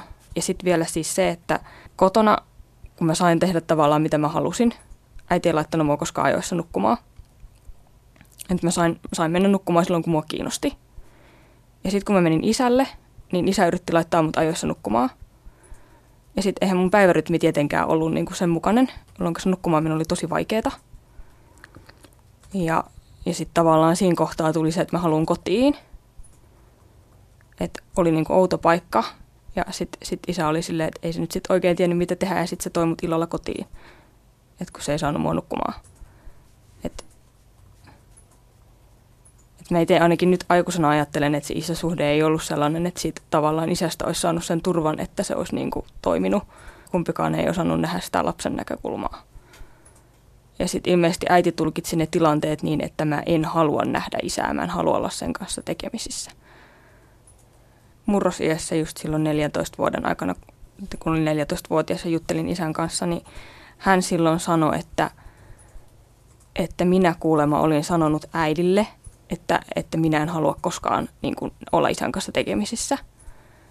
Että äiti oli sanonut näin isälle – ja sitä mä ihmettelen, että miten seitsemänvuotias on voinut niin kuin pystyä sanomaan noin. Mä en ole mielestäni koskaan voinut sanoa noin suoraan, noin ehdottomasti. Ja, ja tavallaan sitten vielä se, mikä mun mielestä siinä on outoa, on se, että se on myös mennyt kritiikittä isällä, isältä läpi. Ja ilmeisesti se on myös mennyt kritiikittä kaikilta viranomaisilta läpi. Et siinä on kuitenkin ollut jo lastensuojelukin tekemisissä ja kyllä sieltäkin on tiedetty. Siellä on istuttu palavereissa keskustelemassa siitä, että paljonko mä olen isän luona ja miten ne on mennyt ja näin. Niin se on musta tavallaan ollut outoa, että se on niin kuin mennyt kritiikitte läpi. Sitten seurasi se, että mä en oikeastaan nähnyt sit isää. En ollut sen kanssa missään tekemisissä moneen vuoteen. Että se siitä seurasi kuulimme siis Tuulan kuvauksen niin kuin elämästä ja mä ajattelin, että tässä, tässä on ehkä niin kuin, omalta kohdalta erityisesti tärkeää se tavallaan vanhempien neuvottomuus. Että ennen kuin mennään tavallaan siihen, että, että, että jommalla kummalla vanhemmalla on niin kuin hyvin tietoinen pyrkimys vahingoittaa lapsen ja toisen vanhemman suhdetta, niin ollaan kuitenkin myös siinä kohdassa, että vanhemmat on neuvottomia Tuulan tarinassa ikään kuin lapsen reaktioiden edessä, jotka – tulkitaan vähän hajanaisesti tai niistä syntyy vääriä mielikuvia. Mitä te ajattelette, kuinka neuvottomia vanhemmat lasten reaktioiden edessä saattaa olla? Minkälaista niin kuin ymmärrystä ja tukea siihen voisi hakea tai voisi saada niin, että se, että se kommunikaatio lapsen kanssa olisi mahdollisimman niin kuin rehellistä ja, ja olisi kiinni niissä oikeissa tunteissa? Mitä sä Virve ajattelet? Joo, vaikea kysymys. Mä jotenkin ajattelen, että tässä tarinassa jotenkin niin kuin tuli esiin se, että kuinka tämmöinen, niin kuin, kun ei ole puhevälejä eikä voida niin kuin keskenään jutella, niin tämmöiset pelot ja, ja uhkakuvat alkaa elämään hirveän voimakkaasti. Ja tulee juuri se menettämisen pelko, mistä Mariannakin tuossa tuossa aiemmin sitten puhui ja jotenkin se alkaa elämään omaa elämäänsä. Ja mä ajattelin, että joskus käy niin, että että jotenkin ne vanhemman omat pelot ja uhkakuvat sekoittuu siihen lapsen kokemukseen niin, että ne tulkitaan lapsen kokemuksiksi. Ja mä ajattelen, että, että se on aina vähän, tai se on vaarallista ja, ja, ja voi viedä niin kuin väärille poluille sitten kuitenkin sitä, sitä tilannetta. Et lapsi ei tule aidosti kuulluksi, vaan tulee kuulluksi sitten ikään kuin sen vanhemman kokemuksen kautta. Joo. Mitä se Maria näet? No sitä, että tässä puuttuu just se mm, tuon tarinan ja monessa varmasti tarinassa puuttuu niin tietämys siitä, mihin sitä toista vanhempaa ihan oikeasti se lapsi tarvitsee. Riippumatta siitä, minkälainen parisuhde ja minkälainen kumppani hän on ollut, niin sen lapsen itsetunnon kannalta on niin keskeistä, että se tuntee vanhempansa sellaisena kuin hän on. Et ei tavallaan pystytä näkemään lasten, rumasti sanottuna lasten pään yli, että me ollaan kuitenkin ton toisen vanhemman kanssa niin kuin se tiimi, jonka pitää jotenkin pitää yhtä, vaikka me ei toisiamme siedettäisi, koska toi lapsi tarvii sitä. Et mä en tee sitä siksi, että pidän sinusta ah, ihana ekskumppanini, enkä mistään muusta maailman syystä, vaan ainoastaan siksi, että mun lapsen niin kuin tasapainoiseen kasvuun ja hyvän itsetuntoon on keskeistä se, että me pidetään yhtä ja mm, jotenkin, niin kuin tavallaan tästä puuttuu juuri se ymmärrys, mihin sitä yhteistyövanhemmuutta tarvitaan. Se on se neuvottomuuden takana jotenkin mun mielestä. Joo, joo. Ihan kuin se olisi jonkun ulkopuolisen tahon määrittelemä, että se on lapsellesi hyväksi. Ja todella sitä ei ole sisäistetty, että se on ihan oikeasti näin, että sun lapsen täytyy tuntea, teidät molemmat. Joo, Marja. Niin vanhempi voisi ottaa sekin, että, että he hankkisivat tai heillä olisi tietoa siitä, mitä eri-ikäisille lapsille ero tarkoittaa ja millä tavalla lapset siihen reagoivat. Eli, eli on ihan eri asia, jos meillä on seitsemänvuotias, hän tosiaan varmasti omaksuu äitinsä asenteet äidin luona ja isän asenteet ja puheet isänsä luona ja toistaa niitä, kuin sitten teini, joka, joka pystyy niin kuin itsenäisempään ajatteluun. Eli, eli mä luulen, että tässä voi olla ihan tiedon puutettakin, kun puhutaan tästä vanhempien neuvottomuudesta, siitä, että miten, miten lapset eri ikäisinä reagoivat ja miten juuri mm. meidän lapsi reagoi, se on tietysti vielä toinen kysymys. Virve. Mm. Ja sitten mä ajattelen, että, että semmoinen aika tavallinen vanhempien neuvottomuus tulee esiin myös sitten niissä tilanteissa, kun, kun tota, ää, lapsen tunteet herää tässä eroprosessissa ja, ja, ja on vihaa ja ikävöintiä ja raivoa ja, tota, ja surua. Ja mä ajattelen, että niiden vastaanottaminen on hirvittävän vaikeaa, koska sitten taas siihen liittyy yleensä hirveän paljon myöskin sitä omaa syyllisyyttä. Ja helposti käy niin, että siinä kohdassa me aletaan puhumaan pois sitä lapsen kokemusta, eikä niin kuin kyetä sitä oikeasti vastaanottamaan. Tavallaan kyse siitä, että kun lapsellakin on oikeus vihaan, tietenkin erityisesti on se kuitenkin se pienin eikä, eikä aikuinen, niin mä ajattelen tuosta sitä, että, että se vanhempi, joka joutuu vastaanottamaan myös sen lapsen ihan perustellun vihan siitä, että kuinka se voi tehdä mulle tämän, niin ei se niin kauhean mukavaa välttämättä ole. Mm-hmm. Ja se mieluummin ikään kuin puhuisi pois, mm-hmm. niin kuin lumiauramaisesti sinne sivuun. Mm-hmm.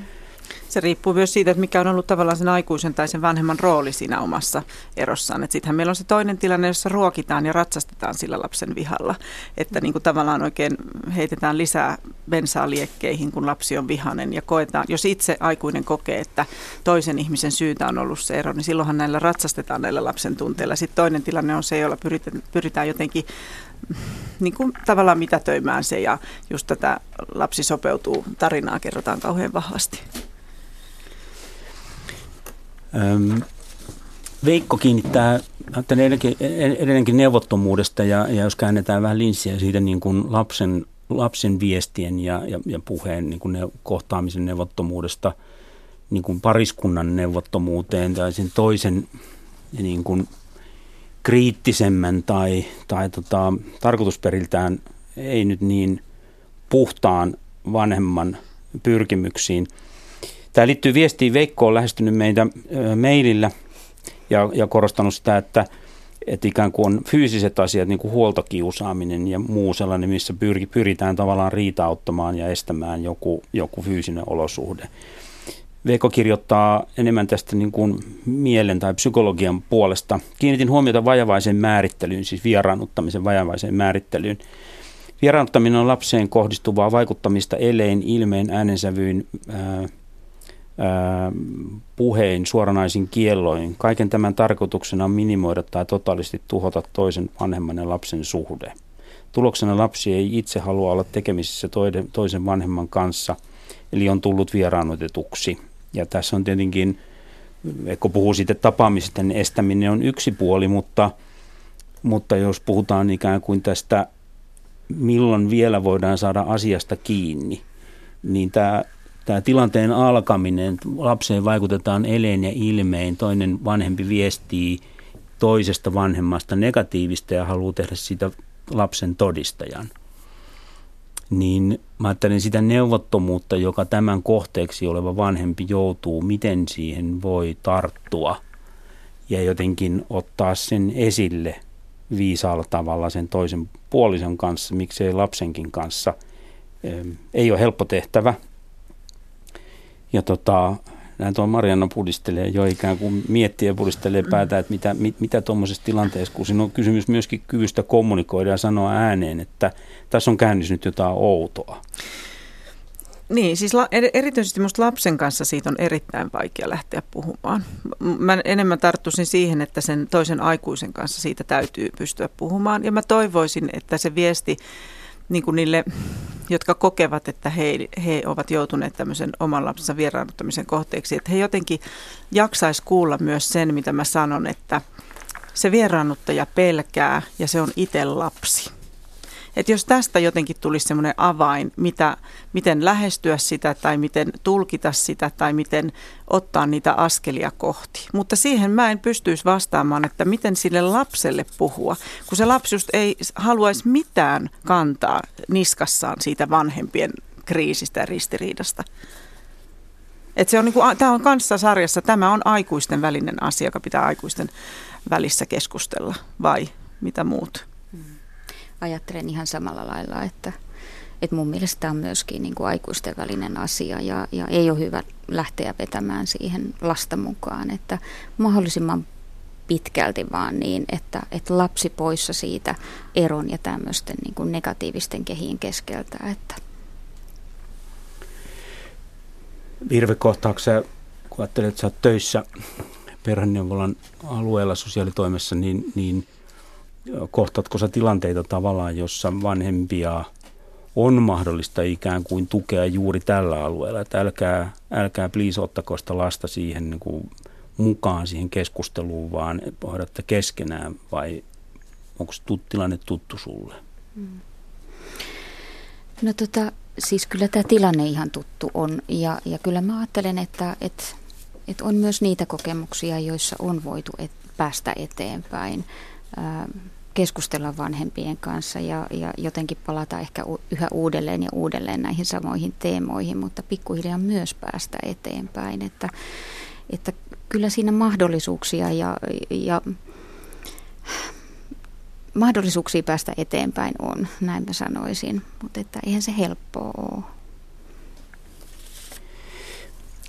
Meillä on tulossa, on puhelu jonossa odottamassa ja otetaan puhelu sisään. Kuuletko soittaja? Halo. Halo, Raimlang tässä, hei. Hei. Kerro, sulla on äh, kertomus tai kokemus mielessä ja, ja tota, kerro meille. No, on kokemus vieraannuttamisesta. Olen lapsen äiti. Lapsi on jo, jo tota, 37-vuotias ja koskaan meidän tapaamiset ei onnistunut. Mä oon yrittänyt ja yrittänyt kaiken ikäni tähän asti. Ja lapsi on niin pieni, että ei muista niistä, niistä tota, mitään. Sillä on valehdeltu kaikki. Sillä on mani, se on manipuloitu ihan täysin, aivopesty, peloteltu – äiti on kaikkea pahaa, mitä maailmassa on. Hän on syyllistynyt hänen vanhempansa, sisaruksensa. Siihen on vedetty kymmensiä, kymmensiä ihmisiä Suomen maassa, jotka on kirjoittanut valhelausuntoja. Me on mun asianajajan kanssa yritetty ja yritetty vuosia viedä asiat eteenpäin. Mitään ei ole koskaan onnistunut. Se on saanut uhkasakon jo aikanansa. Tämä mies ei tapaamiset onnistu. Mä sain avioikeudesta lapsen huollon. Se meni kahdessa viikossa hovioikeudessa nurin johtuen näistä syistä. Se oli maksettu, manipuloitu. Siis tota, se on sellainen tarina, että kukaan vieras ihminen ei usko sitä. Että mä oon normaali suomalainen äiti ja mun vastapuoli on sellainen, joka on valehdellut aivan kaiken. Että tässä on se vieraannuttamisesta ja lapsi pystyy. Että se ei ota mitään vastaan. Meidän tapaamiset ei, ei todella koskaan onnistu. Mä oon käynyt koulussa ja näissä yleisissä jutuissa, mitä on ollut, mä nähnyt tilauksen siitä Joo. opiskeluaikana pari kertaa, mutta ei se ota mitään vastaan ja se ei myöskään puhu. Se on sen sortin, että se ei puhu, mitä se ajattelee, että sitä ei tiedä. Ja sitten yleisesti ollaan sitä mieltä, että ei sille voi mitään. Se on näin, mutta mä en koskaan luovuta. Mä oon sen lapsen äiti. Ja mä vielä tarkennan, oliko niin, että sun, sun poika, tämä, jota et pysty tapaamaan, niin hän on nyt 37-vuotias? Kyllä. Joo. Eli tilanne on jatkunut ky, niin kuin jo kymmeniä vuosia tällä tavalla. Kymmeniä vuosia. Joo. Tuota, mä katson vähän tuonne Mariaan päin sillä mielellä, että kun tilanne on ikään kuin näin päässyt kehittymään näin karmeella tavalla. Ja, ja nyt sitten ikään kuin lapsi on jo aikuinen ihminen, joka, joka sitten toimii ikään kuin oman järkensä mukaan, joka sitten on noin vinoon, vinoon ö, jotenkin kasvanut, että ei halua äitiään tavata, niin, niin tota, mitä sen Maria asianajajan kokemuksella sanot, että minkälainen kuvio tässä on, on ehkä niin kuin tapahtunut ja onko sille ikään kuin tässä vaiheessa minkälaiset mahdollisuudet enää niin kuin tehdä mitään?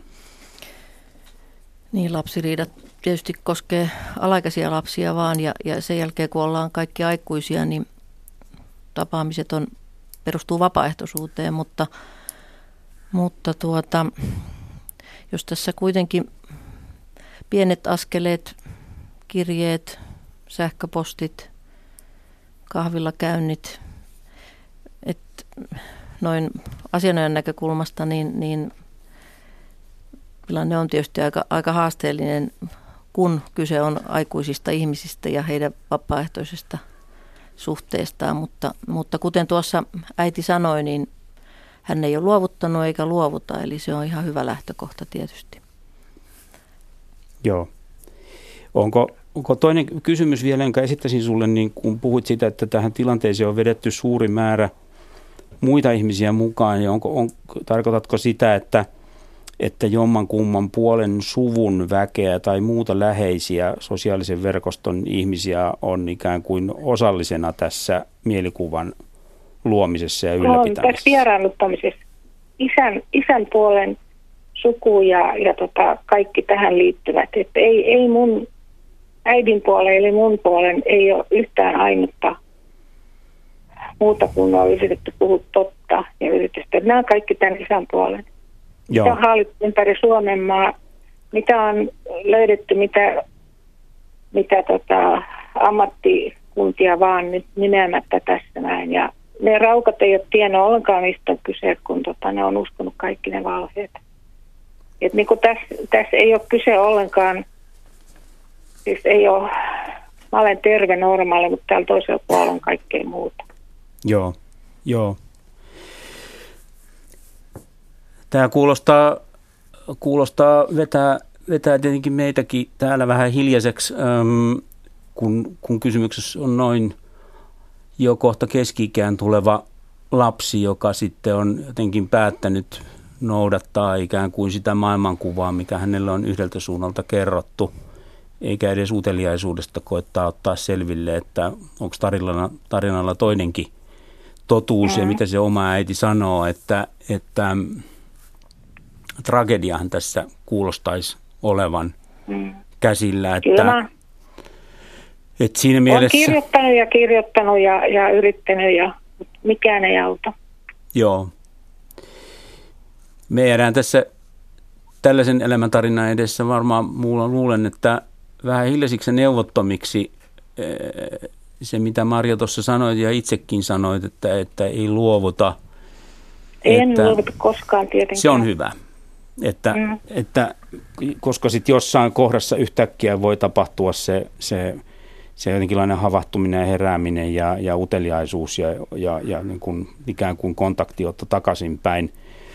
Tota, Minä olen niin. kirjoittamassa kirjaa tai sillä koska mä olen 70 nyt – niin mä oon kirjoittamassa kirjaa sille lapselle, että ei mun elinaikana varmaan hän ei tajua, mistä on kyse. Sitten joskus myöhemmin ehkä, että hän saa lukea sen ja tajuaa sen asian. Että se on ollutkin näin. Joo.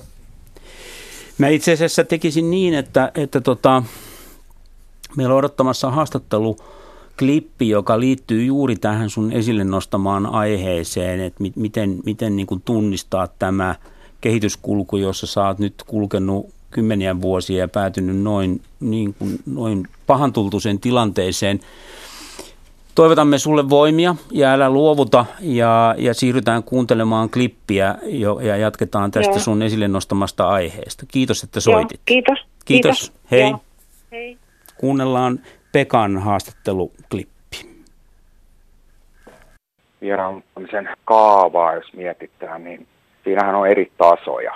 Ja tota, lie, lievimmillähän se on, on vaan sitä pahan puhumista toisesta vanhemmasta, joka rehellisyyden nimissä täytyy sanoa, että erothan on kipeitä useimmiten. Siinä ero, eromyllerryksessä varmaan tulee, tulee ikäviä ajatuksia toisesta mieleen ja tekisi mieli niitä välin laukkoa ääneenkin, jopa, jopa lapsekin kuulen, tai sitten ajattelemattomuutta, vaan yhtä kaikki se sattuu lapseen ja sekin on omanlaista vieraanottamista. Siitä se lähtee. Ja sitten aletaan niin sanotusti vetämään, vetämään vyötä kireemmälle, jos on tarkoituksena esimerkiksi satuttaa maksimaalisella tavalla ex-kumppania niin tota, lasta käyttämällä, niin huomataan, että se ei riitä, että lapsihan siltikin näyttää rakastavan sitä toista vanhempaansa, vaikka sille kuinka puhuisi pahaa. Sitten aletaan siirtyä konkreettisiin toimiin. Siihen liittyy kaikenlaisia, että esimerkiksi harrastusten kanssa pelaillaan sillä lailla, että jos toinen vanhempi tykkää vaikka jääkiekosta eikä pidä jalkapallosta, niin vieraanta vanhempi totta kai laittaa lapsen sitten pelaamaan jalkapalloa vaikka väkisin. Ihan, ihan vaan siitä niin kuin kiusaamisen ja nautinnosta. Sitten, sitten esimerkiksi ää, halutaan saada se toinen vanhemmista näyttämään kauhean huonolta, joka on sitä pahan puhumista tuttava piirille ja ympäristöön ja sitten niin kuin lapselle ja esimerkiksi vaatteiden kanssa, että ei, vaikka ei esteltäisi tapaamisia vielä kokonaan tai ollenkaan, niin sitten vaihtotilanteessa ei anneta vaikka vaihtovaatteita mukaan tai anneta jotkut ihan tahallaan rikkinäiset vaatteet mukaan tai koulukirjat unohtuu, lainausmerkissä unohtuu sitten toisen vanhemman kotiin. Tämmöistä niin kuin, se on niin kuin jatkuvaa semmoista kiusantekoa, että voidaan saada kiusa, se on pienenkin kiusa, vieraannuttajalle pienikin kiusa on sitten tuottaa suunnatonta mielihyvää. Ähm, Pekka kertoi meille, meille ikään kuin siitä kaavasta, jota monet asiantuntijat kertoo, että, että, että kun asiat alkaa menemään vinoon, niin siinä on tietynlaisia vaiheita. Mutta ajatellen äskeisen soittajan, 70-vuotiaan soittajan tilannetta vielä, niin yksi kysymys Marjalle. Kun sä oot asianajaja, jolla on pitkä kokemus ero-oikeudellisissa asioissa ja, ja oot kirjoittanut myös romaani, useimman romaanin tästä aiheesta. Mitä sä ajattelet, että onko kaikki toivo yhteistyössä heitetty, kun toinen vanhemmista lähestyy asianajajaa? Että tavallaan kun oikeuslaitos astuu mukaan kuvaan, niin tuleeko siitä niin kuin eroparin ainoa keskusteluyhteys?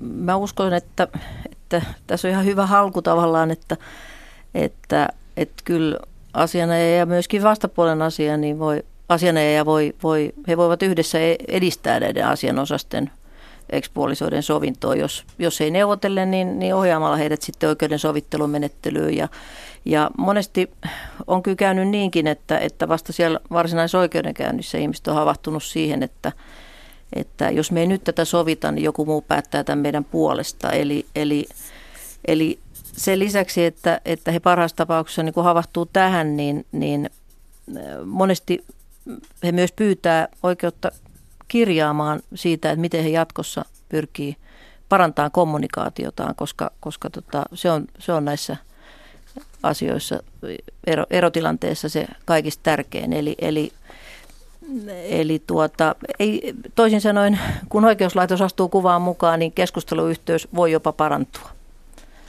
Aina ei näin tietenkään käy, mutta, mutta, mutta tota, ammattilaiset voi auttaa näitä asianosaisia. Mariannalla on kommentti. Niin, musta, oli, musta olisi kiva myös tuoda se semmoinen näkemys siitä, että joskus ne oikeusprosessit käydään siinä vaiheessa, kun ne todella toinen niistä on täysiä vielä jotenkin siinä erokriisissä. Mutta se voi olla vaan niin kuin viimeisiä korkeita laineita, joita siinä myrskyssä käydään. Ja sitten kun ne on riidelty, että jotkut ö, reunaehdot on niin kuin tavallaan asetettu, niin meillä on taivaan kiitos koko elämä oppia siihen erovanhemmuuteen, kun sitä vaan ei opi hetkessä. Niin mun mielestä se ei ole mitenkään merkki siitä, että peli olisi menetetty. Okei, nyt on säännöt, nyt mennään näillä ja sitten meillä on elämäaikaa opetella siihen yhteistyöhön. Joo. Joo, ja ehkä tuossa niin kuin äsken soittajan tarinassa tämä, kun on niin kuin elämän, elämänmittaisia kaaria, niin sitä aikaa opetella huonostakin erovanhemmasta enemmän yhteis, parempaan yhteisvanhemmuuteen, niin tavallaan sitä aikaa on, vaikka toki sen lapsen niin kuin nuor, lapsuus ja nuoruusikä on kauhean keskeistä kohtaa, milloin se olisi hyvä olla kunnossa. Mm. Joo, ja mäkin viittasin en niinkään hänen kertomukseen, mutta siihen, mitä, mitä kysyit tavallaan Marjalta, just sitä, että ei ole, se ei ole niin kuin lopun alkua, että ollaan jossain oikeudessa kinaamassa näistä asioista, vaan sen jälkeen ei. voi vielä, on monta tilaisuutta järjestää kaikki ihan ei, kuntoon ei, ei, lapsen ympärillä. Ja ihmiset monesti, niin kuin mä sanoin, niin havahtuu siihen, että niin. tämä riitahan on meidän käsissä. Ja voidaan tämä nyt yhdessä sopia ja Joo. päättää, ennen kuin joku toinen tekee sen meidän puolesta. No yksi näkökulma, jonka, jonka nyt tässä äskeinen soittaja toi mukanaan, joka minusta että on hyvä hetki puhua, on, on niin kuin ystävien ja läheisten merkitys tässä eroprosessissa. Että onko se hyvä vai huono. Soittaja kuvasi tässä, kuinka kymmeniä henkilöitä oli vedetty mukaan tilanteeseen, jossa 37-vuotias poika ei halua nähdä äitää, äitiään siis 30 vuoden jälkeenkään. Ja, ja siinä tulee jotenkin mieleen, että, että siinä taitaa olla ikään kuin verkosto luomassa sitä maailmankuvaa, mitä se sitten ikinä siinä reaalitilanteessa on ollut. Tässä mä ajattelin, että kuuntelijoiden kanssa saattaa olla monia, jotka tunnistaa, että ei munkin lähipiirissä tapahtuu jotain tällaista. Ihan lievää tai jotain vakavampaa. Ja, ja silloin ikään kuin se läheisen tuki sille eroavalle parille tai sille osapuolelle voi olla ratkaisevan tärkeää. Tästä myöskin kuulijat, soittakaa, jos teillä on kokemuksia ikään kuin läheisen näkökulmasta, miten te olette tukenut tai, tai aikanaan ikään kuin ette osanneet tukea, vaan lähditte peesaamaan sitä, sitä ikään kuin – esimerkiksi toista osapuolta mollaavaa tai kritisoivaa keskustelua. Numero tänne on 020 317600. Mutta mä ajattelen, että mm, Marja Hintikka-liven verkkosivulla on käsitelty eroprosessia ja, ja siellä on tuotu esille kuusi asiaa, miten läheisten ei pitäisi toimia, äh, kun pariskunta on eroamassa – ja näistä kuudesta kaksi ensimmäistä mä luen ne ääneen ja kysyn teiltä, mitä ajattelette neuvoista. Yksi, älä mollaa entistä puolisoa. Mä tiesin aina, että se on tommonen. Tai mähän varotin sua. Eivät ole kovin hyviä lauseita, sillä ne sanomalla tulet arvostelleeksi läheisesi valintaa, eli läheistäsi. Tämä tuo turhaa ristiriitaa myös sinun ja läheisesi välille. Muista, että joskus nämä ihmiset olivat onnellisia yhdessä. Toinen on, että pidä vihaisena suu kiinni vaikka sinun kuinka tekisi mieli sanoa, että läheisesi on tekemässä ison virheen, eroamassa siis. Ei sinun tunteillasi tai ärsyntymiselläsi ole tässä sijaa. Kyse on kahden ihmisen omasta päätöksestä. Pahimmassa tapauksessa katkot välit myös läheiseesi. Mitä te ajattelette, miltä, miltä nämä kaksi neuvoa, kaveripiirin toimintaa, eroa seuraavina, niin miltä ne, miltä, miltä te, mitä ne kuulostavat ja, ja, ja tota, kuinka suuri merkitys niillä läheisillä ihmisillä voi olla sen eroprosessin niin kuin onnistumisessa tai sujuvuudessa? Marianne taitaa olla nyt ekana. No älä millään tavalla vahvista, siis niillä on erittäin suuri merkitys sillä lähipiirillä. Et millään tavalla ei kannata vahvistaa just tätä uhrisyyllinen asetelmaa.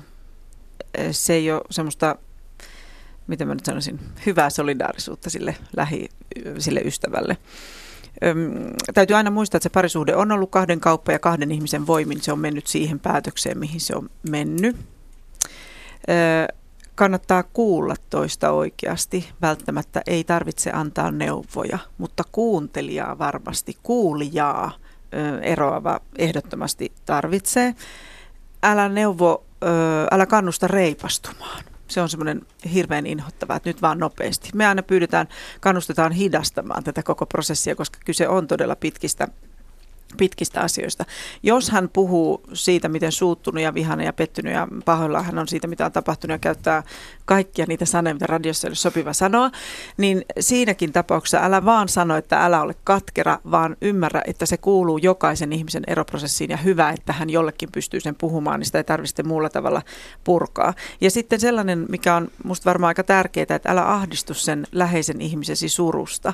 Ota se vastaan ja kuule myös se, että siitä ei sovi itse ahdistua, se kuuluu ihan yhtä lailla.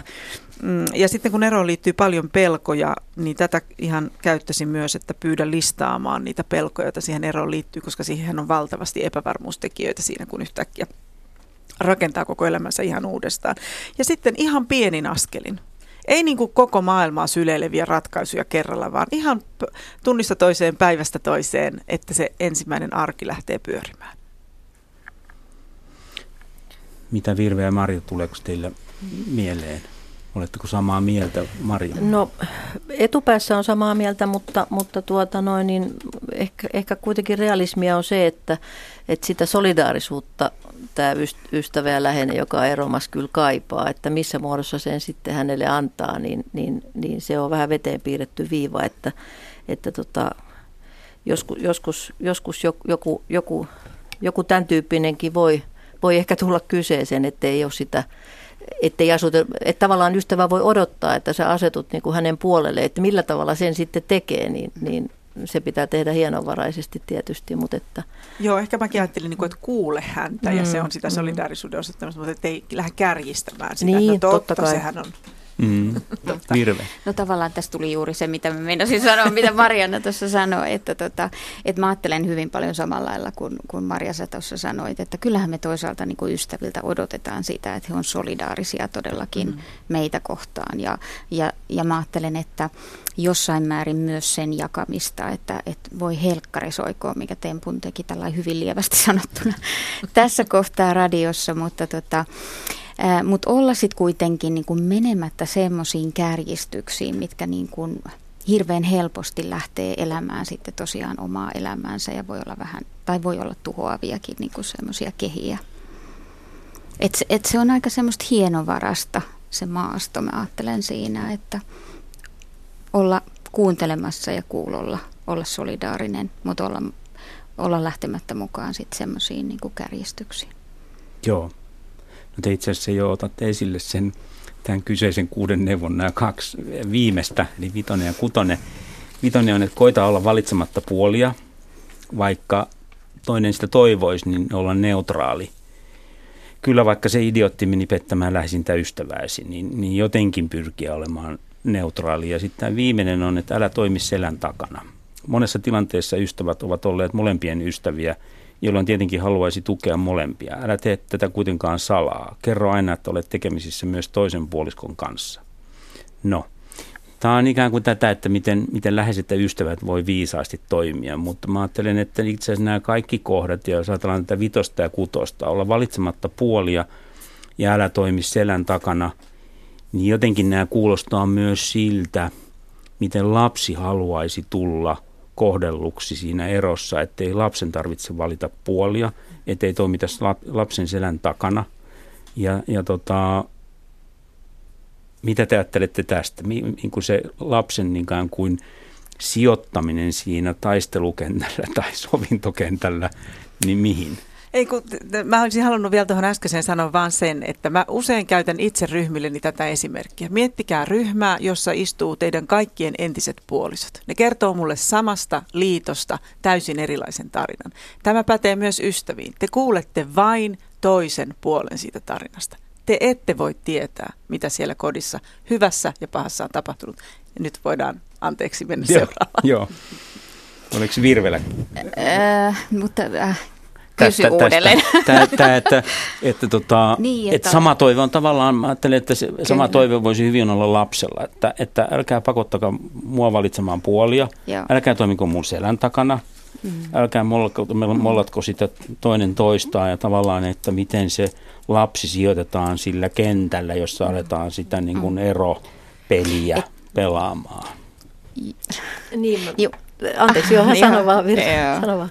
No juuri näin mä ajattelen, että, että kaikkea tätä mä ajattelen, että, että lapsi odottaa myöskin, että hänen ei todellakaan tarvitse valita puolia ja, ja tulla silti kuulluksi siinä omassa kokemuksessaan ja kaikkien omine, kaikki ne tunteineen, mitä se ero, ero hänessä herättää.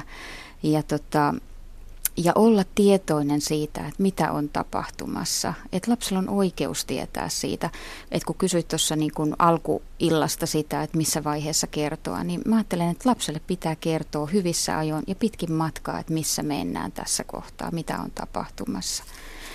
Ja mä ajattelen, että se tieto luo myös sit sitä turvallisuuden tunnetta, että mulle kerrotaan, mitä tapahtuu. Mä voin ennakoida tulevia tapahtumia. Marja. Niin Mä, mä taas kyllä ajattelen, että kyllä tämä on vähän eri asia nyt tämä ystävän solidaarisuus. Että en, en mä tätä niin kuin lapsen kokemuksia nyt kyllä yhdistäisi millään tavalla, vaan, vaan tota, mä vähän, vähän, vähän, vähän sillä linjalla, että, että tota, joskus, joskus se solidaarisuus saattaa vaatia sitä puolen valitsemistakin. Että kyllä niitä tiukkoja paikkoja voi tulla ihmiselle tässä suhteessa. Että. Hyvä. Nyt tota, Mä ajattelen niin, että, että me ollaan käsitelty nyt tässä koko tämän teemaillan kaaressa ikään kuin tätä eroa ja kriittisiä kohtia ja, tota, ja ikään kuin tätä läheisten toimintaa. Ja meillä on alkamassa uutiset kohta ja sen jälkeen me mennään ikään kuin tähän, että kun se kierre menee vaikeaksi, niin, niin mitä silloin tapahtuu? Kyse on siitä, että että jos lapseta, katsotaan laps, asioita lapsen näkökulmasta, niin, niin joillekin lapsille vaan näistä kaikista niin kuin periaatteista huolimatta tapahtuu vähän niin kuin käänteinen lottovoitto. Eli juuri heidän vanhempiensa kesken alkaa se kierre, jossa toinen vanhemmista haluaa poistaa sen toisen vanhemman lapsen elämästä kokonaan fyysisesti ja henkisesti. Ja uutisten jälkeen mennään ikään kuin vähän syvemmälle kuilun pohjalle – mitä silloin tapahtuu, miksi näin voi käydä, niin kuin tuossa yhdessä soittajassa kuulimme, ja mitä seurauksia lapselle tästä on ja miten siitä kierteestä päästään irti. Ja, ja ehkä vielä se, että miten lähimmäiset näin vaikeassa tilanteessa voisivat auttaa. Yle, Radio Suomi. Ja Radio Suomi, ihmisluontoilta, lapsi erovihan työkaluna. Jatkamme siis eteenpäin teemailtaa niin sanotusti kuilun pohjalle, mitä silloin tapahtuu. Eve, meillä on tullut viesti. Kyllä. Sähköviesti, sähköpostiviesti suoraan sieltä kuilun pohjalta, näin voisi sanoa. Juhani kirjoittaa ja otsikko on Lapsen etu on yhtä kuin umpisurkea kestohitti suorastaan kuvottaa. Olen tätä oman maamme oikeuslaitos, sosiaalitoimi, lastensuojelu plus ensi- ja turvakodit sairasta ja sairastuttavaa farssia nähnyt vuodesta 11 vuoteen 15 ja sama meno jatkuu edelleen. Koko joukko viranhaltijoita ja eri toimijoita valjastetaan härskisti toisen huoltajan välineeksi ja mielihalujen välikappaleeksi. Sitten kysytään, miksi ihmiset uupuvat, syrjäytyvät, on oppimisvaikeuksia, unihäiriöitä, päihteet ja huumeet, ja tältä aivan tolkuttomalta sirkukselta ummistetaan silmät. Meno on kuin synkältä keskiajalta. Kaikki hitaat ja tehottomat valitus- ja kantelukanavat ovat aivan silmänlumetta. Tavallisia ja hyviä vanhempia työnnetään tänne vuosikausia kestävään tapaamispaikka rumbaan, mikä on suorastaan perversi henkinen nöyryytys ja toisen huoltajan kukistaminen. Koko tämä kolmiportainen, suorastaan höpö, höpö lapsiasioiden käsittely oikeusasteessa joutaa täysin uusiksi. Useimmille oikeus ei toteudu jo rahan puutteen vuoksi. Lapsen etu – Umpisurkea kestohitti, jota hoetaan silmät kirkkaana joka suusta vailla mitään sisältöä ja todellisuutta. Todellisuus täällä arjessa eroneena isänä on naurettavaa pseudovanhemmuutta. Näin siis kirjoitti Juhani. Juu, Juhani kertoo kokemuksista, joita tässä maassa yksikin on liikaa.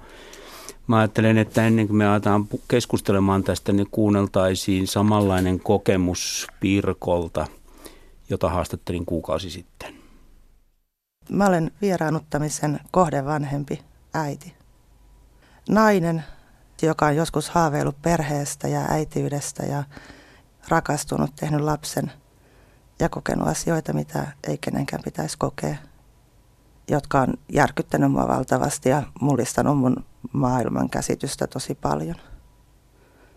Meidän ero kesti lapsen isän kanssa pari vuotta ja se oli semmoista on-offia ja asumuseroja ja takaisin palaamisia ja yhteenmuuttamisen suunnittelemisia. Ja, mm, no hän oli siis meidän parisuhteen aikana juonut tosi paljon ja syyllistänyt mua koko meidän parisuhteen ajan ihan kaikesta.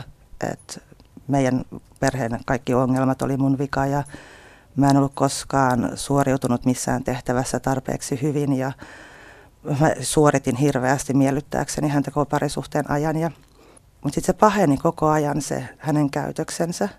Hän saattoi sanoa mulle, että mä, että mä olen maailman huonoin äiti ja että uh, mä olin itse asiassa huonoin ihan kaikissa asioissa, että, että naisena huonoin ja mitä voi olla. Ja siinä ei, koska se tapahtui asteittain, se lähti tosi pienestä ja se oma toleranssi tavallaan ottaa vastaan sen kaltaista kohtelua koko ajan kasvo, niin sitä ei havainnut. Alussa hän ei itse asiassa halunnut tavata lasta. Että hänellä oli niin voimakas vietti sinne baariin ja sitten uusiin naisiin sitten siinä vaiheessa, kun se ihan lopullinen ero tapahtui. Että niin, niin hän esimerkiksi lupasi olla lapsen elämässä jossain vaiheessa, mutta sitten hän ilmoitti samana päivänä, että ei ole. Ja mä olin huolissaan heidän välistä suhteesta hyvänä äitinä. Mm. Meidän tyttö selitti mulle illalla siinä vaiheessa, kun me oltiin muutettu erilleen ja oltiin käymässä sitten lapsen kanssa nukkumaan, niin sitä hänen kokemustaan päiväkotimaailmassa, että hän pelkäsi, että hänet hylätään. Ja siellä, että häntä ei hyväksytä päiväkodin työntekijöiden toimesta – hän selitti sitä mulle sillä, että isä oli kertonut hänelle, että isä lähti äidin luonta, koska äiti teki niin paljon virheitä. Ja hän oli alkanut pelkäämään, että hän tekee virheitä. Ja jos hän tekisi virheitä, niin hänet hylätään myös. Se muuttui vaan koko ajan kaoottisemmaksi, eskaloitu tosi nopeasti.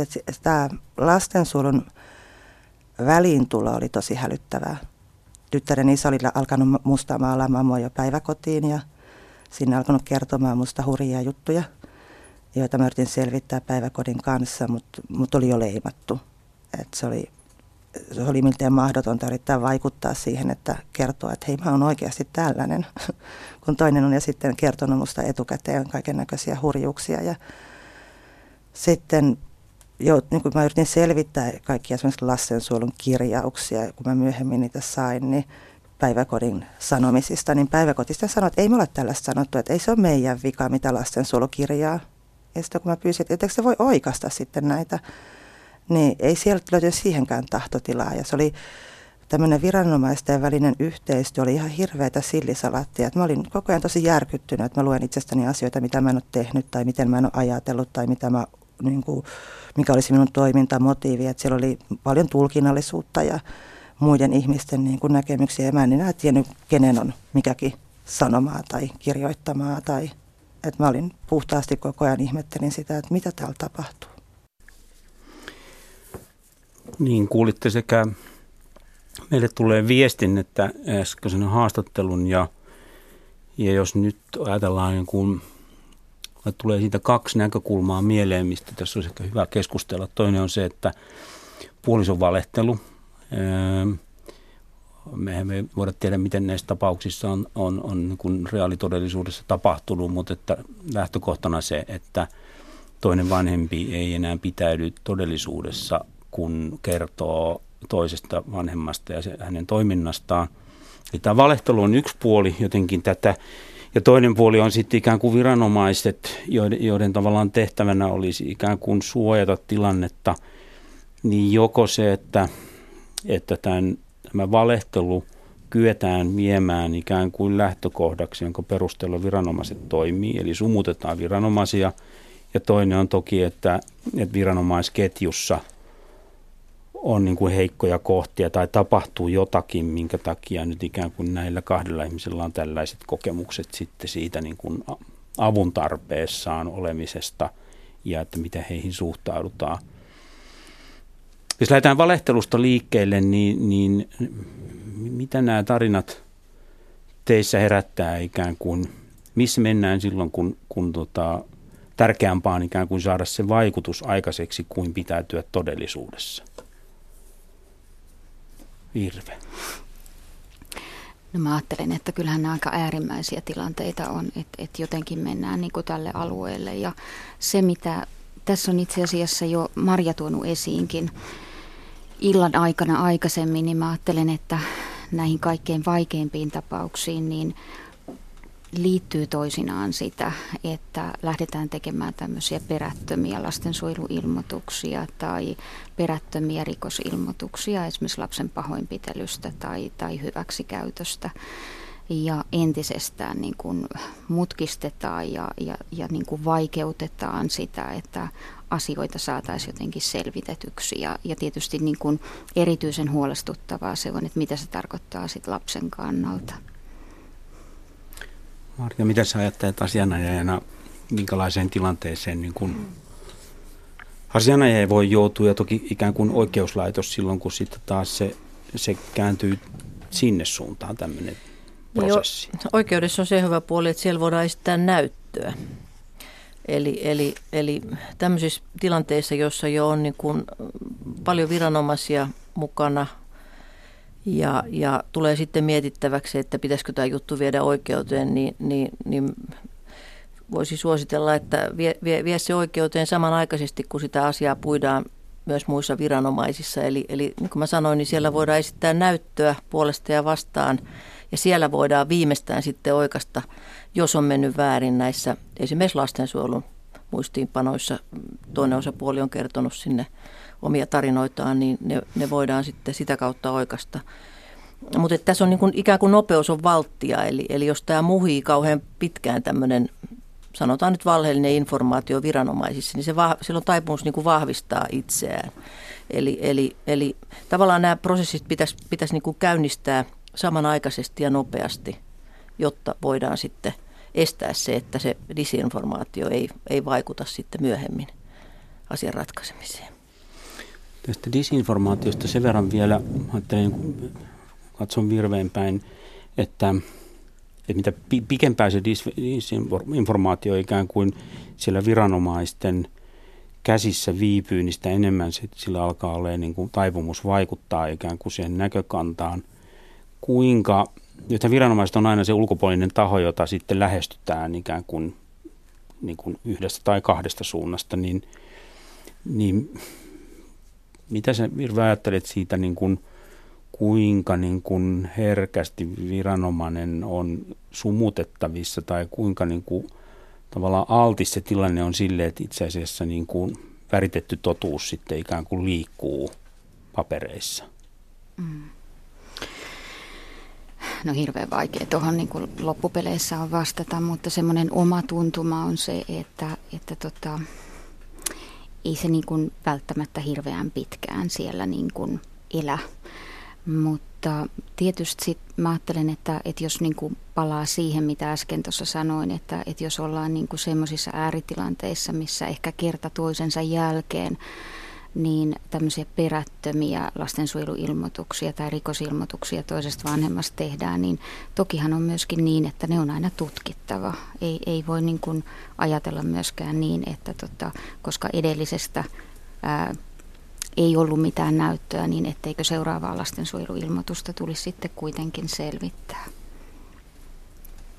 Joo. Siitä valehtelusta on jotenkin vielä kiinnostaa se, meillä on klippi valmiina. Haastattelin asiantuntijaa Helina Häkkänen Nylundia, joka, joka yhdessä haastattelukohdassa kuvasi tätä, tätä prosessia, kun, kun ihminen alkaa puhua ää, ei-totuutta ja, ja mieltää sen täysin niin kuin tavallaan oikeutetuksi ja luontevaksi. Kuunnellaan, mitä hän sanoo. Mä en, mä en ajattele niin, että he välttämättä niin kuin itse ajattelee niin, että he puhuu täysin palturia ja perättömiä. Mä ajattelen ennemminkin niin, että esimerkiksi tämmöinen ajatus siitä, että toinen on hyväksikäyttänyt tätä lasta, niin se on jotain sellaista, johon he rupeaa vahvasti itse uskomaan. Ja he ei vaan, niin kuin vaikka sitten tehtäisiin tutkimukset, vaikka poliisi jopa ottaisi sen tutkittavaksi sen keisiin, vaikka se menisi meidän oikeuspsykologisiin osaamiskeskuksiin se lapsi tutkittavaksi, ja vaikka sieltä tulisi se päätös, että, tota, että lasta ei ole seksuaalisesti hyväksikäytetty, niin kuvaavaa on se, että tämän tyyppisille vanhemmille se on ikään kuin ikävä uutinen, se on huono uutinen, koska he niin kovasti haluaa uskoa siihen, että näin on ollut. Että he on ollut oikeassa tässä epäilyksessään ja että toinen vanhempi on niin kuin yksiselitteisen paha tälle lapselle. Et silloin musta ei ole kyse siitä, että he tietoisesti niin kuin valehtelisivat, että lasta on hyväksi käytetty, vaikka he varsin hyvin tietäisivät, että lasta ei ole hyväksi käytetty, vaan, vaan se on joku sellainen epäilys, joka on syntynyt sen lapsen käyttäytymisen tulkinnan pohjalta ja sen pohjalta, että sitä ventistä kumppania ja lapsen toista vanhempaa, vaan yksinkertaisesti esimerkiksi vihataan ja inhotaan niin paljon. Ja se on jotain sellaista, johon he itse vahvasti myös haluavat uskoa. Hyvä. Öm, meillä on itse asiassa puhelu tullut sisään ja nimimerkki Petetty isä. Jos olet linjoilla, niin... Kyllä olen. No niin, hienoa. Raimon tässä. Niin. Kerro, sä, sulla on kokemus ja, ja, ja tavallaan niin kuin, kommentti tai toive. Kerro lyhyesti tarinasi. No joo, tuossa 90-luvulla asuin avoliitossa ja meille syntyi tytär. Ja silloin, silloin tehtiin paperit sille, että tytär kuuluu, on isän, isän tuota, on niin kuin, isä on holhoja. Joo. Ja kun, sitten kun meille tuli ero tästä avoliitosta, niin tuota, koin silloin melkoista väärin, väärinkäytöstä näiden, näiden lastensuojeluviranomaisten sekä oikeuslaitoksen taholta. Kun, kun meillä oli melkoisen riitainen tämä eroprosessi tai tämä lapsen huoltajuusprosessi, niin, niin koin melkoista melkoista väärinkäytöstä näiden, näiden lastensuojeluviranomaisten hyö kääntyvät tämän asian nippri, että, että, että lapsen, lapsen tuota, huoltajuus kuuluu äitille. Ja tuota, sitten mentiin oikeuteen tästä asiassa. Ja silloin tämä minun asianajaja, kun katsoi, kuka siellä oli käräjätuomarina, niin sanoi, että täällä on tämmöinen vanha pika nainen, niin hän ei ole tehnyt yhtään päätöstä miesten hyväksi. Kaikki päätökset on mennyt naisten hyväksi. Me hävitään tämä juttu, vaikka meillä olisi kuipainavat todisteet asiasta. Ja tuota, se oikeudenkäynti maksoi vähän yli 10 000 euroa markkaa siihen aikaan. Joo.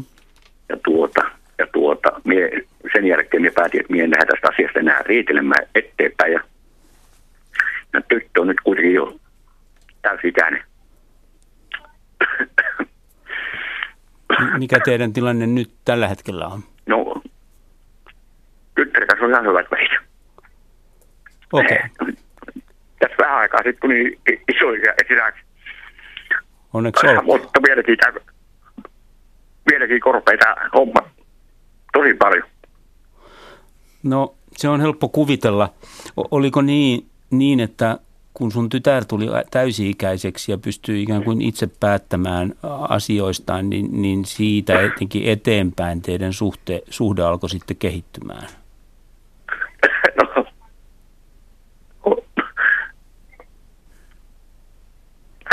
Näin, voisi sanoa. Joo. Niin, petetty isän nimimerkki. Mä aion tästä kohta kysyä tuolta Maria Toiviolta tästä ikään kuin oikeudenkäytöstä ja, ja siellä, että jos siellä esiintyy ikään kuin asenteellisuutta ja muuta, mitä sä koet, miten sun kohdalla näyttää käyneen, että mitä se merkitsee ja miten sitä voi vastustaa, mutta, mutta ää, hienoa, että sä soitit ja, ja hyvä kuulla sun tarina, niin, niin niin tavallaan tuskallinen kuin se on ollutkin koko sen lapsuuden ja nuoruuden iän, niin, niin äh, hienoa, että sulla on Meidän... tyttäreen nyt suhde ja, ja, ja Meidän... lapsenlapsia. Esimerkiksi meidän ei näistä, mitä sovittiin aikana oikeus, niin näistä ei pystynyt pitämään millään tavalla, millään tavalla tuota, niin omia puolia. Jos esimerkiksi sovittiin, että minä lähden tytön kanssa kesämökille viikonlopuksi, niin kun mentiin, niin samana iltana piti lähteä takaisin, koska tyttö rupesi huutamaan niin paljon äitinsä perään. Ja tämä perustui ainoastaan siihen, että minut oli niin musta maalattu tämän äidin, äidin toimesta. Joo. Että minä oli täys, minä oli hulikaani ja gangsteri. Joo.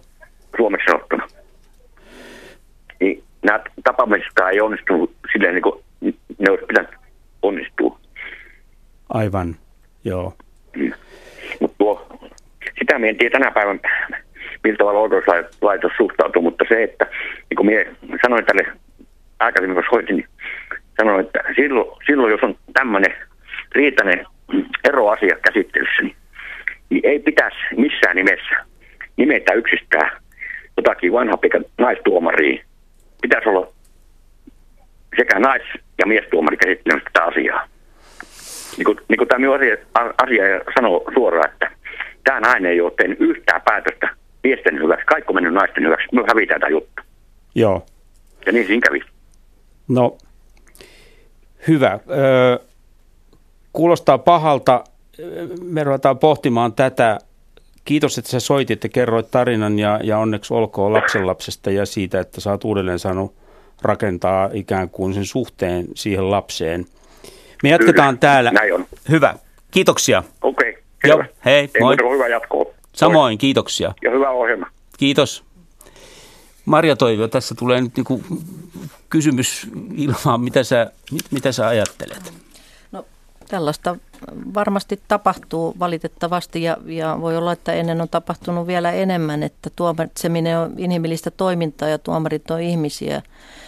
Eli, eli näitä epäoikeudenmukaisuuksia ja epäoikeudenmukaisia tuomioita varmaan on annettu ja päätöksiä, mutta, mutta, mutta tuota, kyllä mä sanoisin näin, että parempaan suuntaan ollaan kuitenkin menossa, että, että tota, asioihin paneudutaan nykyisin tuomioistuimessa mun kokemuksen mukaan niin paljon enemmän kuin esimerkiksi 15 vuotta sitten, että ihmisiä, ihmisiä kuunnellaan ja, ja, ja, ja heitä yritetään auttaa siellä. Että, ja meillä on erilaisia menettelyjä, että ei ole yksin oikeudenkäyntejä, vaan meillä on tämmöisiä sovittelumenettelyjäkin tuomioistuimessa, kuten jota kutsutaan follow-menettelyksi. Eli, eli nämä oikeudella on niin enemmän välineitä ja, ja, ja tehdä näitä päätöksiä, mutta, mutta tietysti yksikin väärä päätös on liikaa.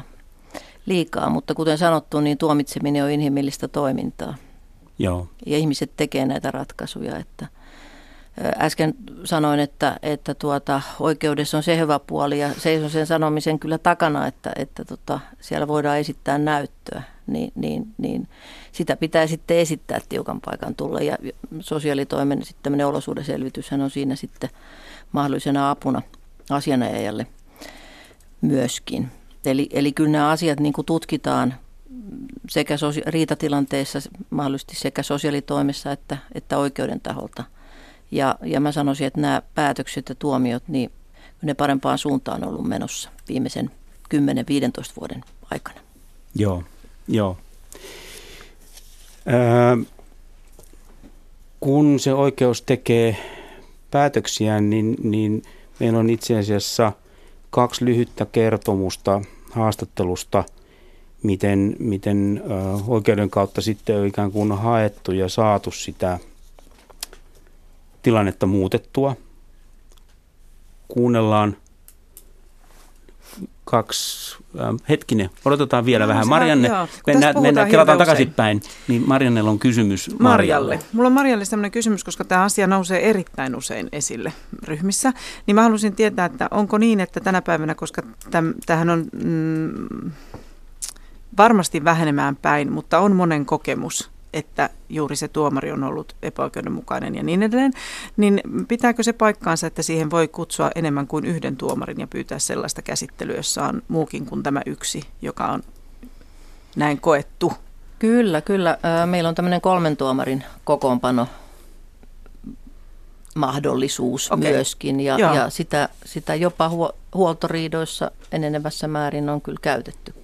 Hyvä, Eli mä se on, kuulla se on mahdollista, koska voi tulla tällainen epäluottamus jossakin prosessin vaiheessa asian yksin päättävään tuom- mm. tuomariin. Et se on ihan mahdollista. Joo, ja sitä käytetään. Joo, Aika harvoin tosi, mutta käytetään.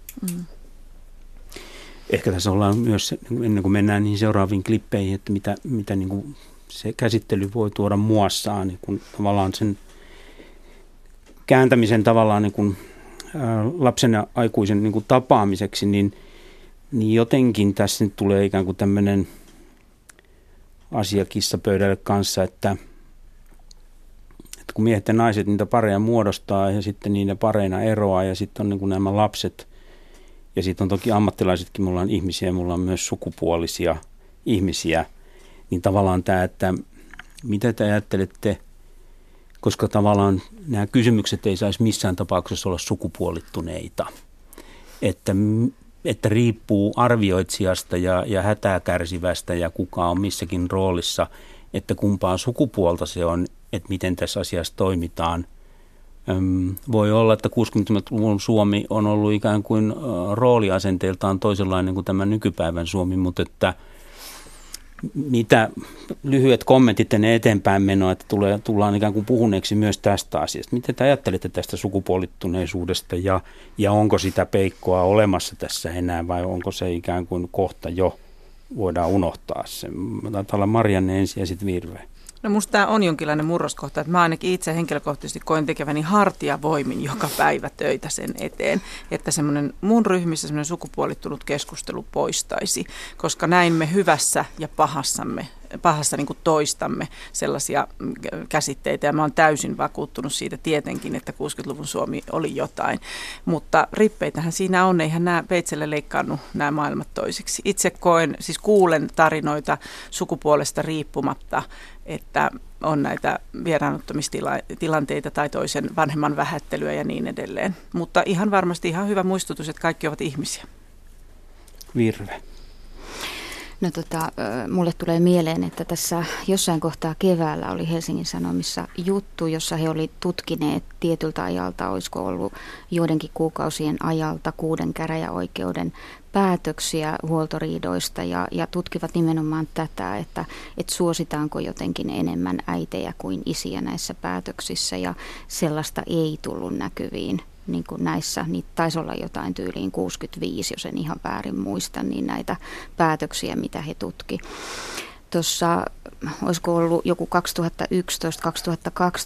on tehty mun mielestä olosuhdeselvityksistä vastaavanlaista ää, tutkimusta ja, ja päädytty yhtä lailla samaan, että olosuhdeselvitykset, joita lastenvalvojat on tehneet, niin he ei ole mitenkään suosineet näissä omissa kannanotoissaan. Esimerkiksi äitiä ohi isien, mikä on ehkä se, se tavallisin ajattelu että, tai syytös, että, että näin tapahtuisi, mutta että että näyttää, että tosiaan tämmöistä murrosta on tapahtunut ja ainakaan, niin kuin, ainakin se on vähenemään päin, jos tällaista ilmiötä on ollut, niin kuin viittasit, että tuossa aikaisempina vuosikymmeninä. Joo. Mennään eteenpäin. Meillä puhuttiin oikeuslaitoksen toiminnasta ja, ja siitä, kun asiat on hajalla yhteislapseen on katkaistu tai se on katkennut.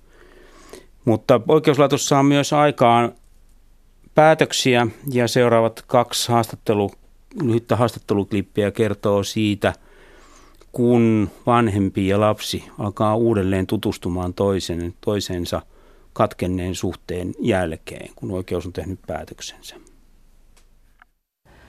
Nyt kesäkuun alusta niin me ollaan saatu tavata sitten joka toinen viikko kaksi tuntia ja joka toinen viikko yksi vuorokausi, että hän saa olla vihdoin mun luona yötä. Että me ollaan vietetty neljä yötä, viisi yötä nyt yhdessä. Et silloin hän lähti 8.9.2013 maanantai-aamuna kouluun. Mä saatin, saatoin hänet kouluun ja mä sain sitten hänet nyt kesäkuussa 2016 ensimmäisen kerran mun luokse yöksi. Että se oli kyllä ihan mahtava kokemus. No siis, kun lapsi pääsi ensimmäisen kerran kotiin tämän vuoden alussa, niin hän totesi, hän oli hirveän varovainen, vaikka se on hänen oma kotinsa, kasvukotinsa, ja hän oli kyseli, että saanko mä laittaa kengät tähän ja takin tähän multa. Ja mä olin silleen, että totta kai sä saat laittaa ne just niin kuin minä sä haluat, juuri silleen niin kuin sä oot aina laittanut, että on sun koti. Ja sitten hän kertoi sitä, että kun hän on niin kuin unohtanut, että minkä näköistä täällä oli. Ja aluksi oli varovaista ja mä yritin niin kuin ohjata häntä siihen, että hän saa olla omassa kodissaan oma itsensä ja ei tarvitse vierastaa kotia, Joo. kun se vieraantuminen oli jo tapahtunut. Ja tehtiin niitä asioita, mitä me oltiin tehty silloin, ennen kuin hän lähti mä sitä kautta toin sitä takaisin sitä.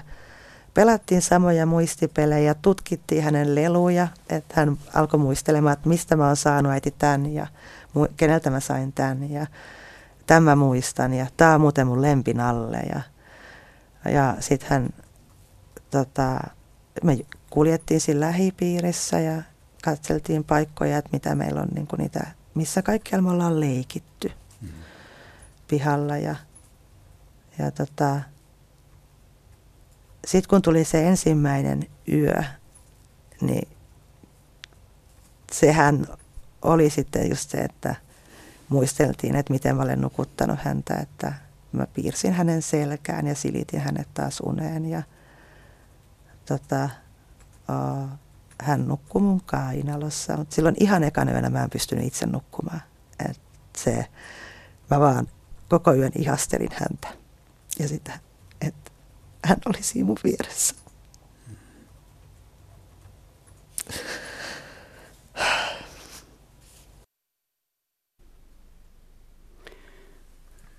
Kuulitte Pirkon kokemukset, kun tytär on takaisin kotona hänen kanssaan. Kuunnellaan heti perään Tuomon tunnelmat vähän vastaavalaista tilanteesta. Se on hyvin pieniä askelia. Ne on, ne on rasittavan lyhyitä steppejä, mitä jokaisella tapaamisella päästään eteenpäin. Mutta joka tapauksessa päästään eteenpäin. Siinä menee vuosia ennen kuin sen suhteen saa rakennettua kohdalle. Ehkä yksi merkittävimmistä on ollut se, että tapasin lapsia, niin puhuin pari kolme ensimmäistä tapaamista yksiksi ja kerroin siitä, että kaipaan heitä, välitän heitä. Ja yritin haastaa heitä niin kuin siihen vuoropuheluun. Alkuun en edes saanut koskettaa heitä sitten tuli se hetki, että sain koskettaa.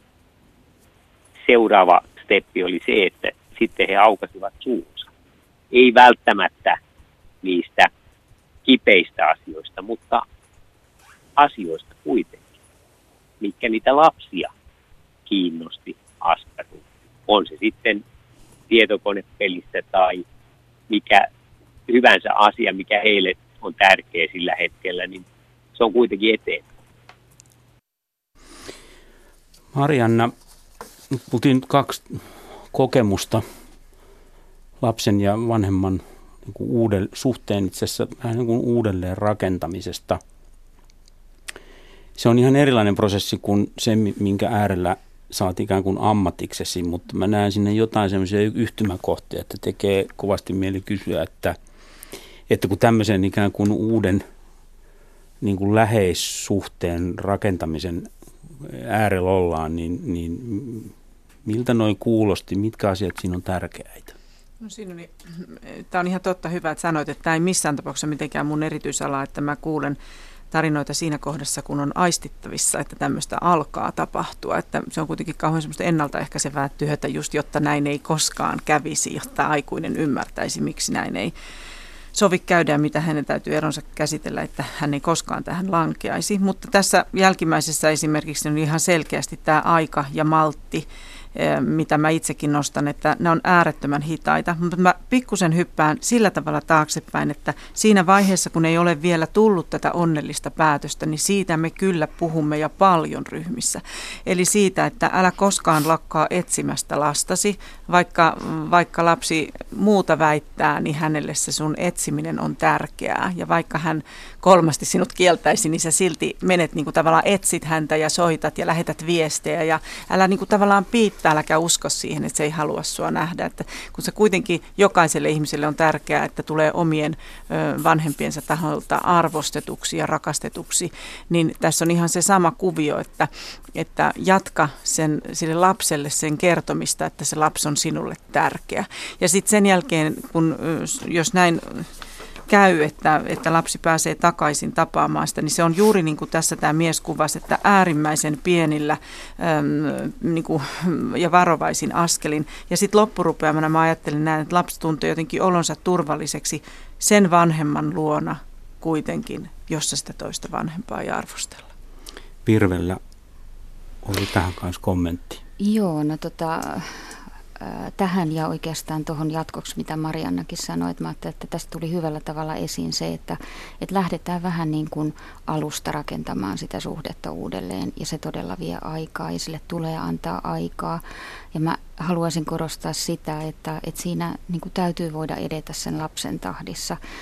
Että usein on niin, että vanhempi olisi valmis nopeampaan etenemiseen, mutta että, että siinä maltti on valttia ja jotenkin kuulostella sitä lapsen kokemusta ja sen tahdissa mennä eteenpäin.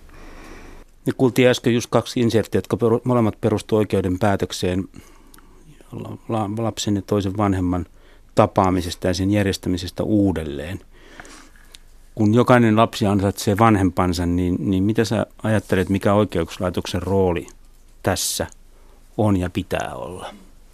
No näistä, näistä tapauksista tuli, tuli mieleen, mieleen mulle ennen kaikkea se, että näin pitkää aikaa ei saisi näiden asioiden niin kuin junnaamiseen käyttää, vaan, vaan, vaan tota, ö, lakia pitäisi muuttaa sillä tavalla, että, että jos tilanne on se, että, että yhteys vanhemman ja lapsen välillä ei toimi, niin, niin niin se pitäisi oikeuslaitoksen käsitellä paljon nopeammin. Et meillähän käsitellään esimerkiksi vangittu jutut kahden viikon kuluessa siitä, kun haastehakemus, syyttäjä jättää haastehakemuksen. Eli, eli pitäisi, pitäisi ehkä olla joku määräaika sille, että, että ne pitää käsitellä oikeasti nopea, nopeammin. Et nythän ne on kiireellisiä, mutta se voi tarkoittaa monta kuukautta tai vuotta, jopa vuotta.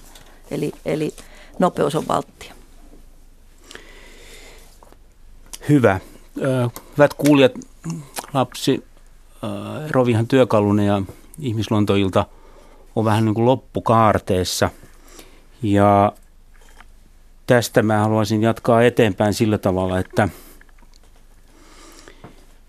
mulla on puhuttu lapsen näkökulmasta jonkin verran, mutta ehkä ei siitä näkökulmasta vielä, että kun lapsi on vielä pieni ja joutuu toisen vanhemman kohdalta ikään kuin kaltoin kohdelluksi, eli, eli ikään kuin pyrkimys estää sen toisen – vanhemman niin kuin kanssa eläminen ja kohtaaminen, niin jonain päivänä siitä lapsesta tulee itse aikuinen. Ja, ja sitten asiat saattaa näyttääkin aika toisenlaisilta. Jälleen olisi kaksi lyhyttä haastatteluklippiä, joissa kaksi itse ero, erotetuksi vanhem, toisesta vanhemmastaan tullutta ihmistä kertoo, mitä tapahtui, kun he tulivat aikuisiksi.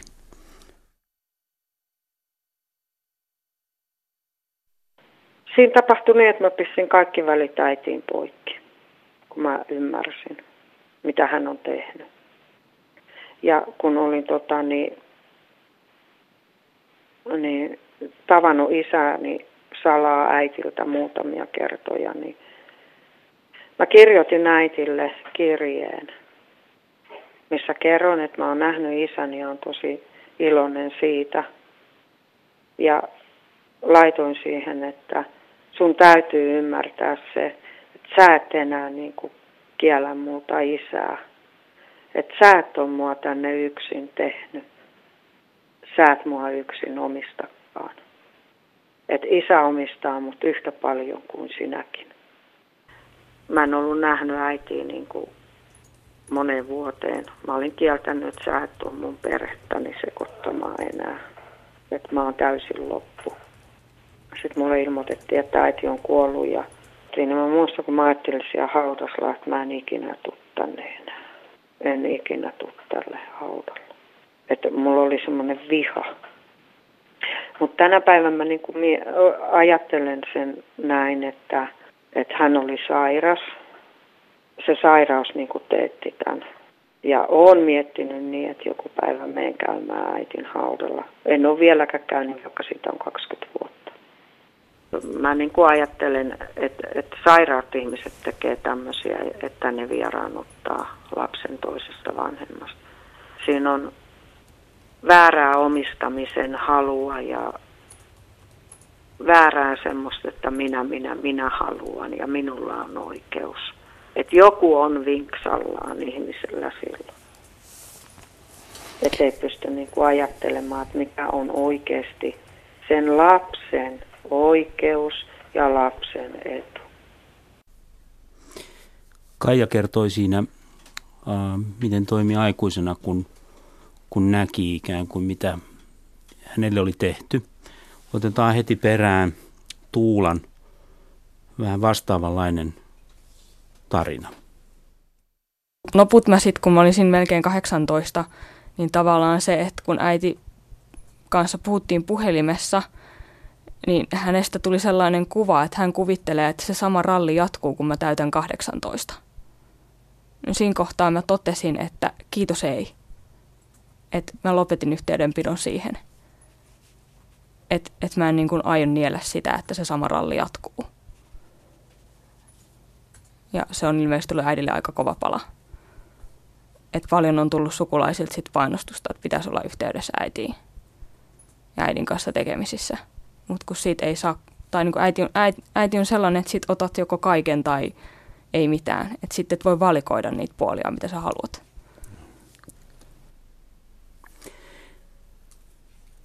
Tuula kertoi siinä, miten toimi, kun tuli aikuiseksi. Marja, sä oot sen lisäksi, että olet asianajaja, kirjoittanut useamman romaanin näistä aiheista. Miltä sinusta toi aikuistuneen lapsen päätös hylätä toinen vanhempi, joka on niin kuin hänet erottanut toisesta vanhemmasta, kuulostaa? Kyllä se tietysti ihan ymmärrettävältä kuulostaa, mutta kyllä se kuulostaa myös vähän surulliselta. Eli tällainen ratkaisu voi myös syödä ehkä omia voimavaroja. Et itse ajattelisin niin, että etäisyyden otto,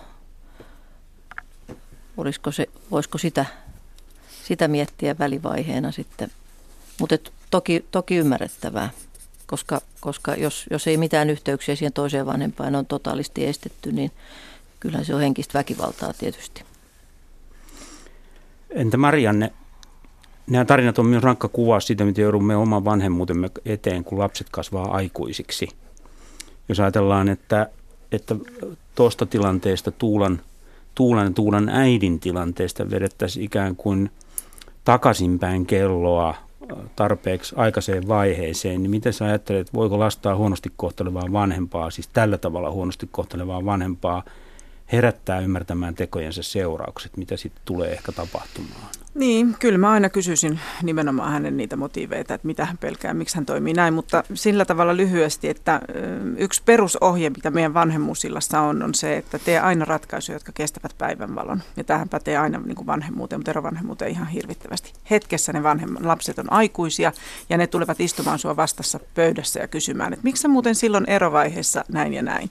Eli aina se on hirveän hyvä ohjenuora. Tee sellaisia ratkaisuja, jotka pystyt perustelemaan. Virheettömiä emme ole, mutta joka tapauksessa sä löydät siihen jonkun logiikan, jonka sä aikuiselle lapsellesi pystyt selittämään. Mutta sitten semmoinen toinen asia, mitä mä halusin tässä kohtaa sanoa, että mun niin tavallaan työskentelyssä oma tapa herätellä näitä, näitä, näitä eroavia vanhempia, jotka sätkivät siinä kaikkein kivuliaimmassa tilanteessa, niin nähdä se tilanne lapsen kannalta on usein pudottaa heidät siihen lapsen asemaan. Ja mä saatan hyvinkin juuri kysyä heiltä, että mitä he näkivät omien vanhempien parisuhteessa, mikä siinä toimi, mikä ei. Ja näin huomaamattaan sieltä tulee se oivallus, että mitä heidän lapset paraikaa katselee. Tuossa on myös se, että ne tavallaan se ylisukupolvisuus, että mm että se mikä on minulle siirretty hyvä, mutta myös se hirveä perintö, mm-hmm. niin, niin jos siitä ei ikään kuin tietoiseksi tule, niin sitten se toistaa itseään. Juuri näin. Ja esimerkiksi näissä vieraannuttamistapauksissa mä olisin hyvin mielelläni kuulisin sitä, että mikä pelko siinä on takana ja mikä siinä on takana, että sen toisen vanhemman rooli nähdään niin mitättömänä. Tai että se suuttumus on niin kovasta toista ekskumppania kohtaan eron kohdalla. Mistä se muistuttaa? Mitä on tapahtunut? Selittämättä siis heidän toimiaan, mutta haluaisin ymmärtää. Joo, joo. Tavallaan voisi leikillisesti puhua siitä, että ikään kuin sit se ylisukupolvisuuden laki tuo sen seurauksen esiin, mitä oikeuslaitos ei tässä pysty hoitamaan, niin sen joutuu kyllä kohtaamaan sitten, Ehdottomasti. niin kuin sanalasku sanoo. Juuri näin. Musta ylisukupolvisuus on ihan keskeisimpiä juttuja tässä.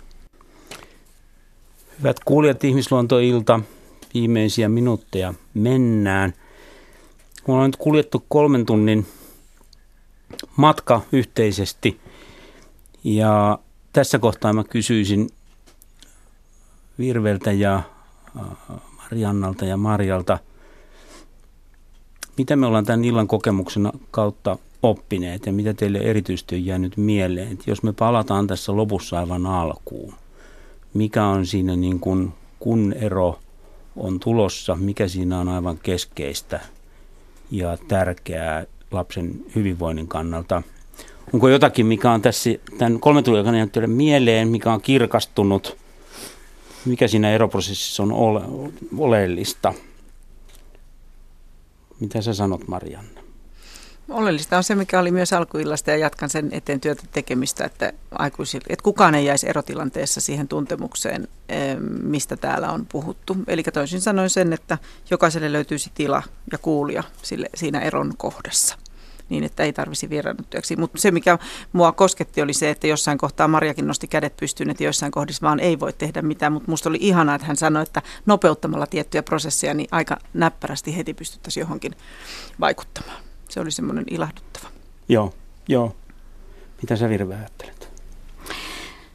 No mä ajattelen, että me ollaan kuultu kauhean tärkeitä tarinoita tänä iltana ja, ja jotenkin mä ajattelen, että se alleviivaa sitä, missä me tämän illan alussa oltiin, eli jotenkin sitä, sitä niin kuin tärkeyttä, että lapset, ää, vanhemmat pystyisivät eron jälkeen yhteistyöhön ja, ja lapsi ei joutuisi siihen riidan keskelle. Et se on varmaan ihan se ykkösasia kuitenkin. Joo. Entä Marja? No, kyllä se nousee, että lapset on jumalattoman tärkeitä ihmisille ihan ikää katsomatta.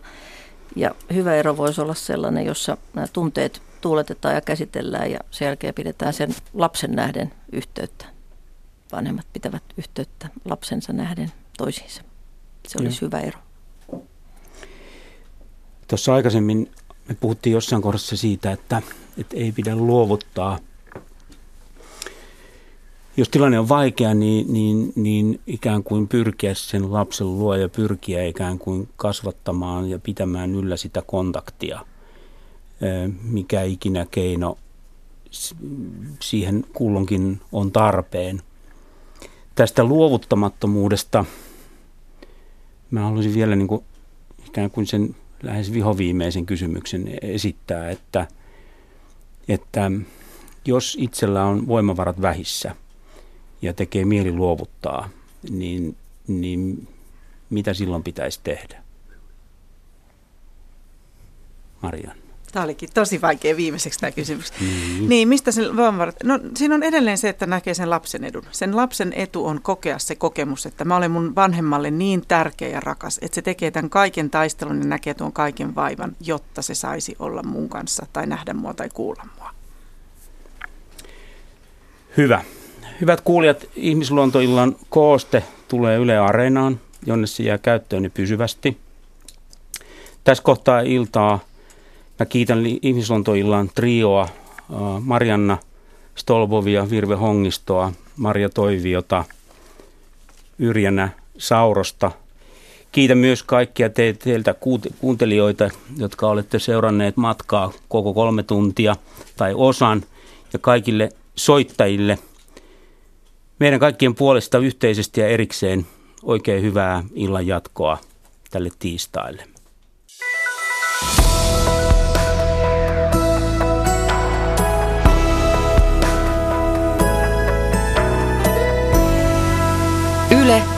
Radio Suomi.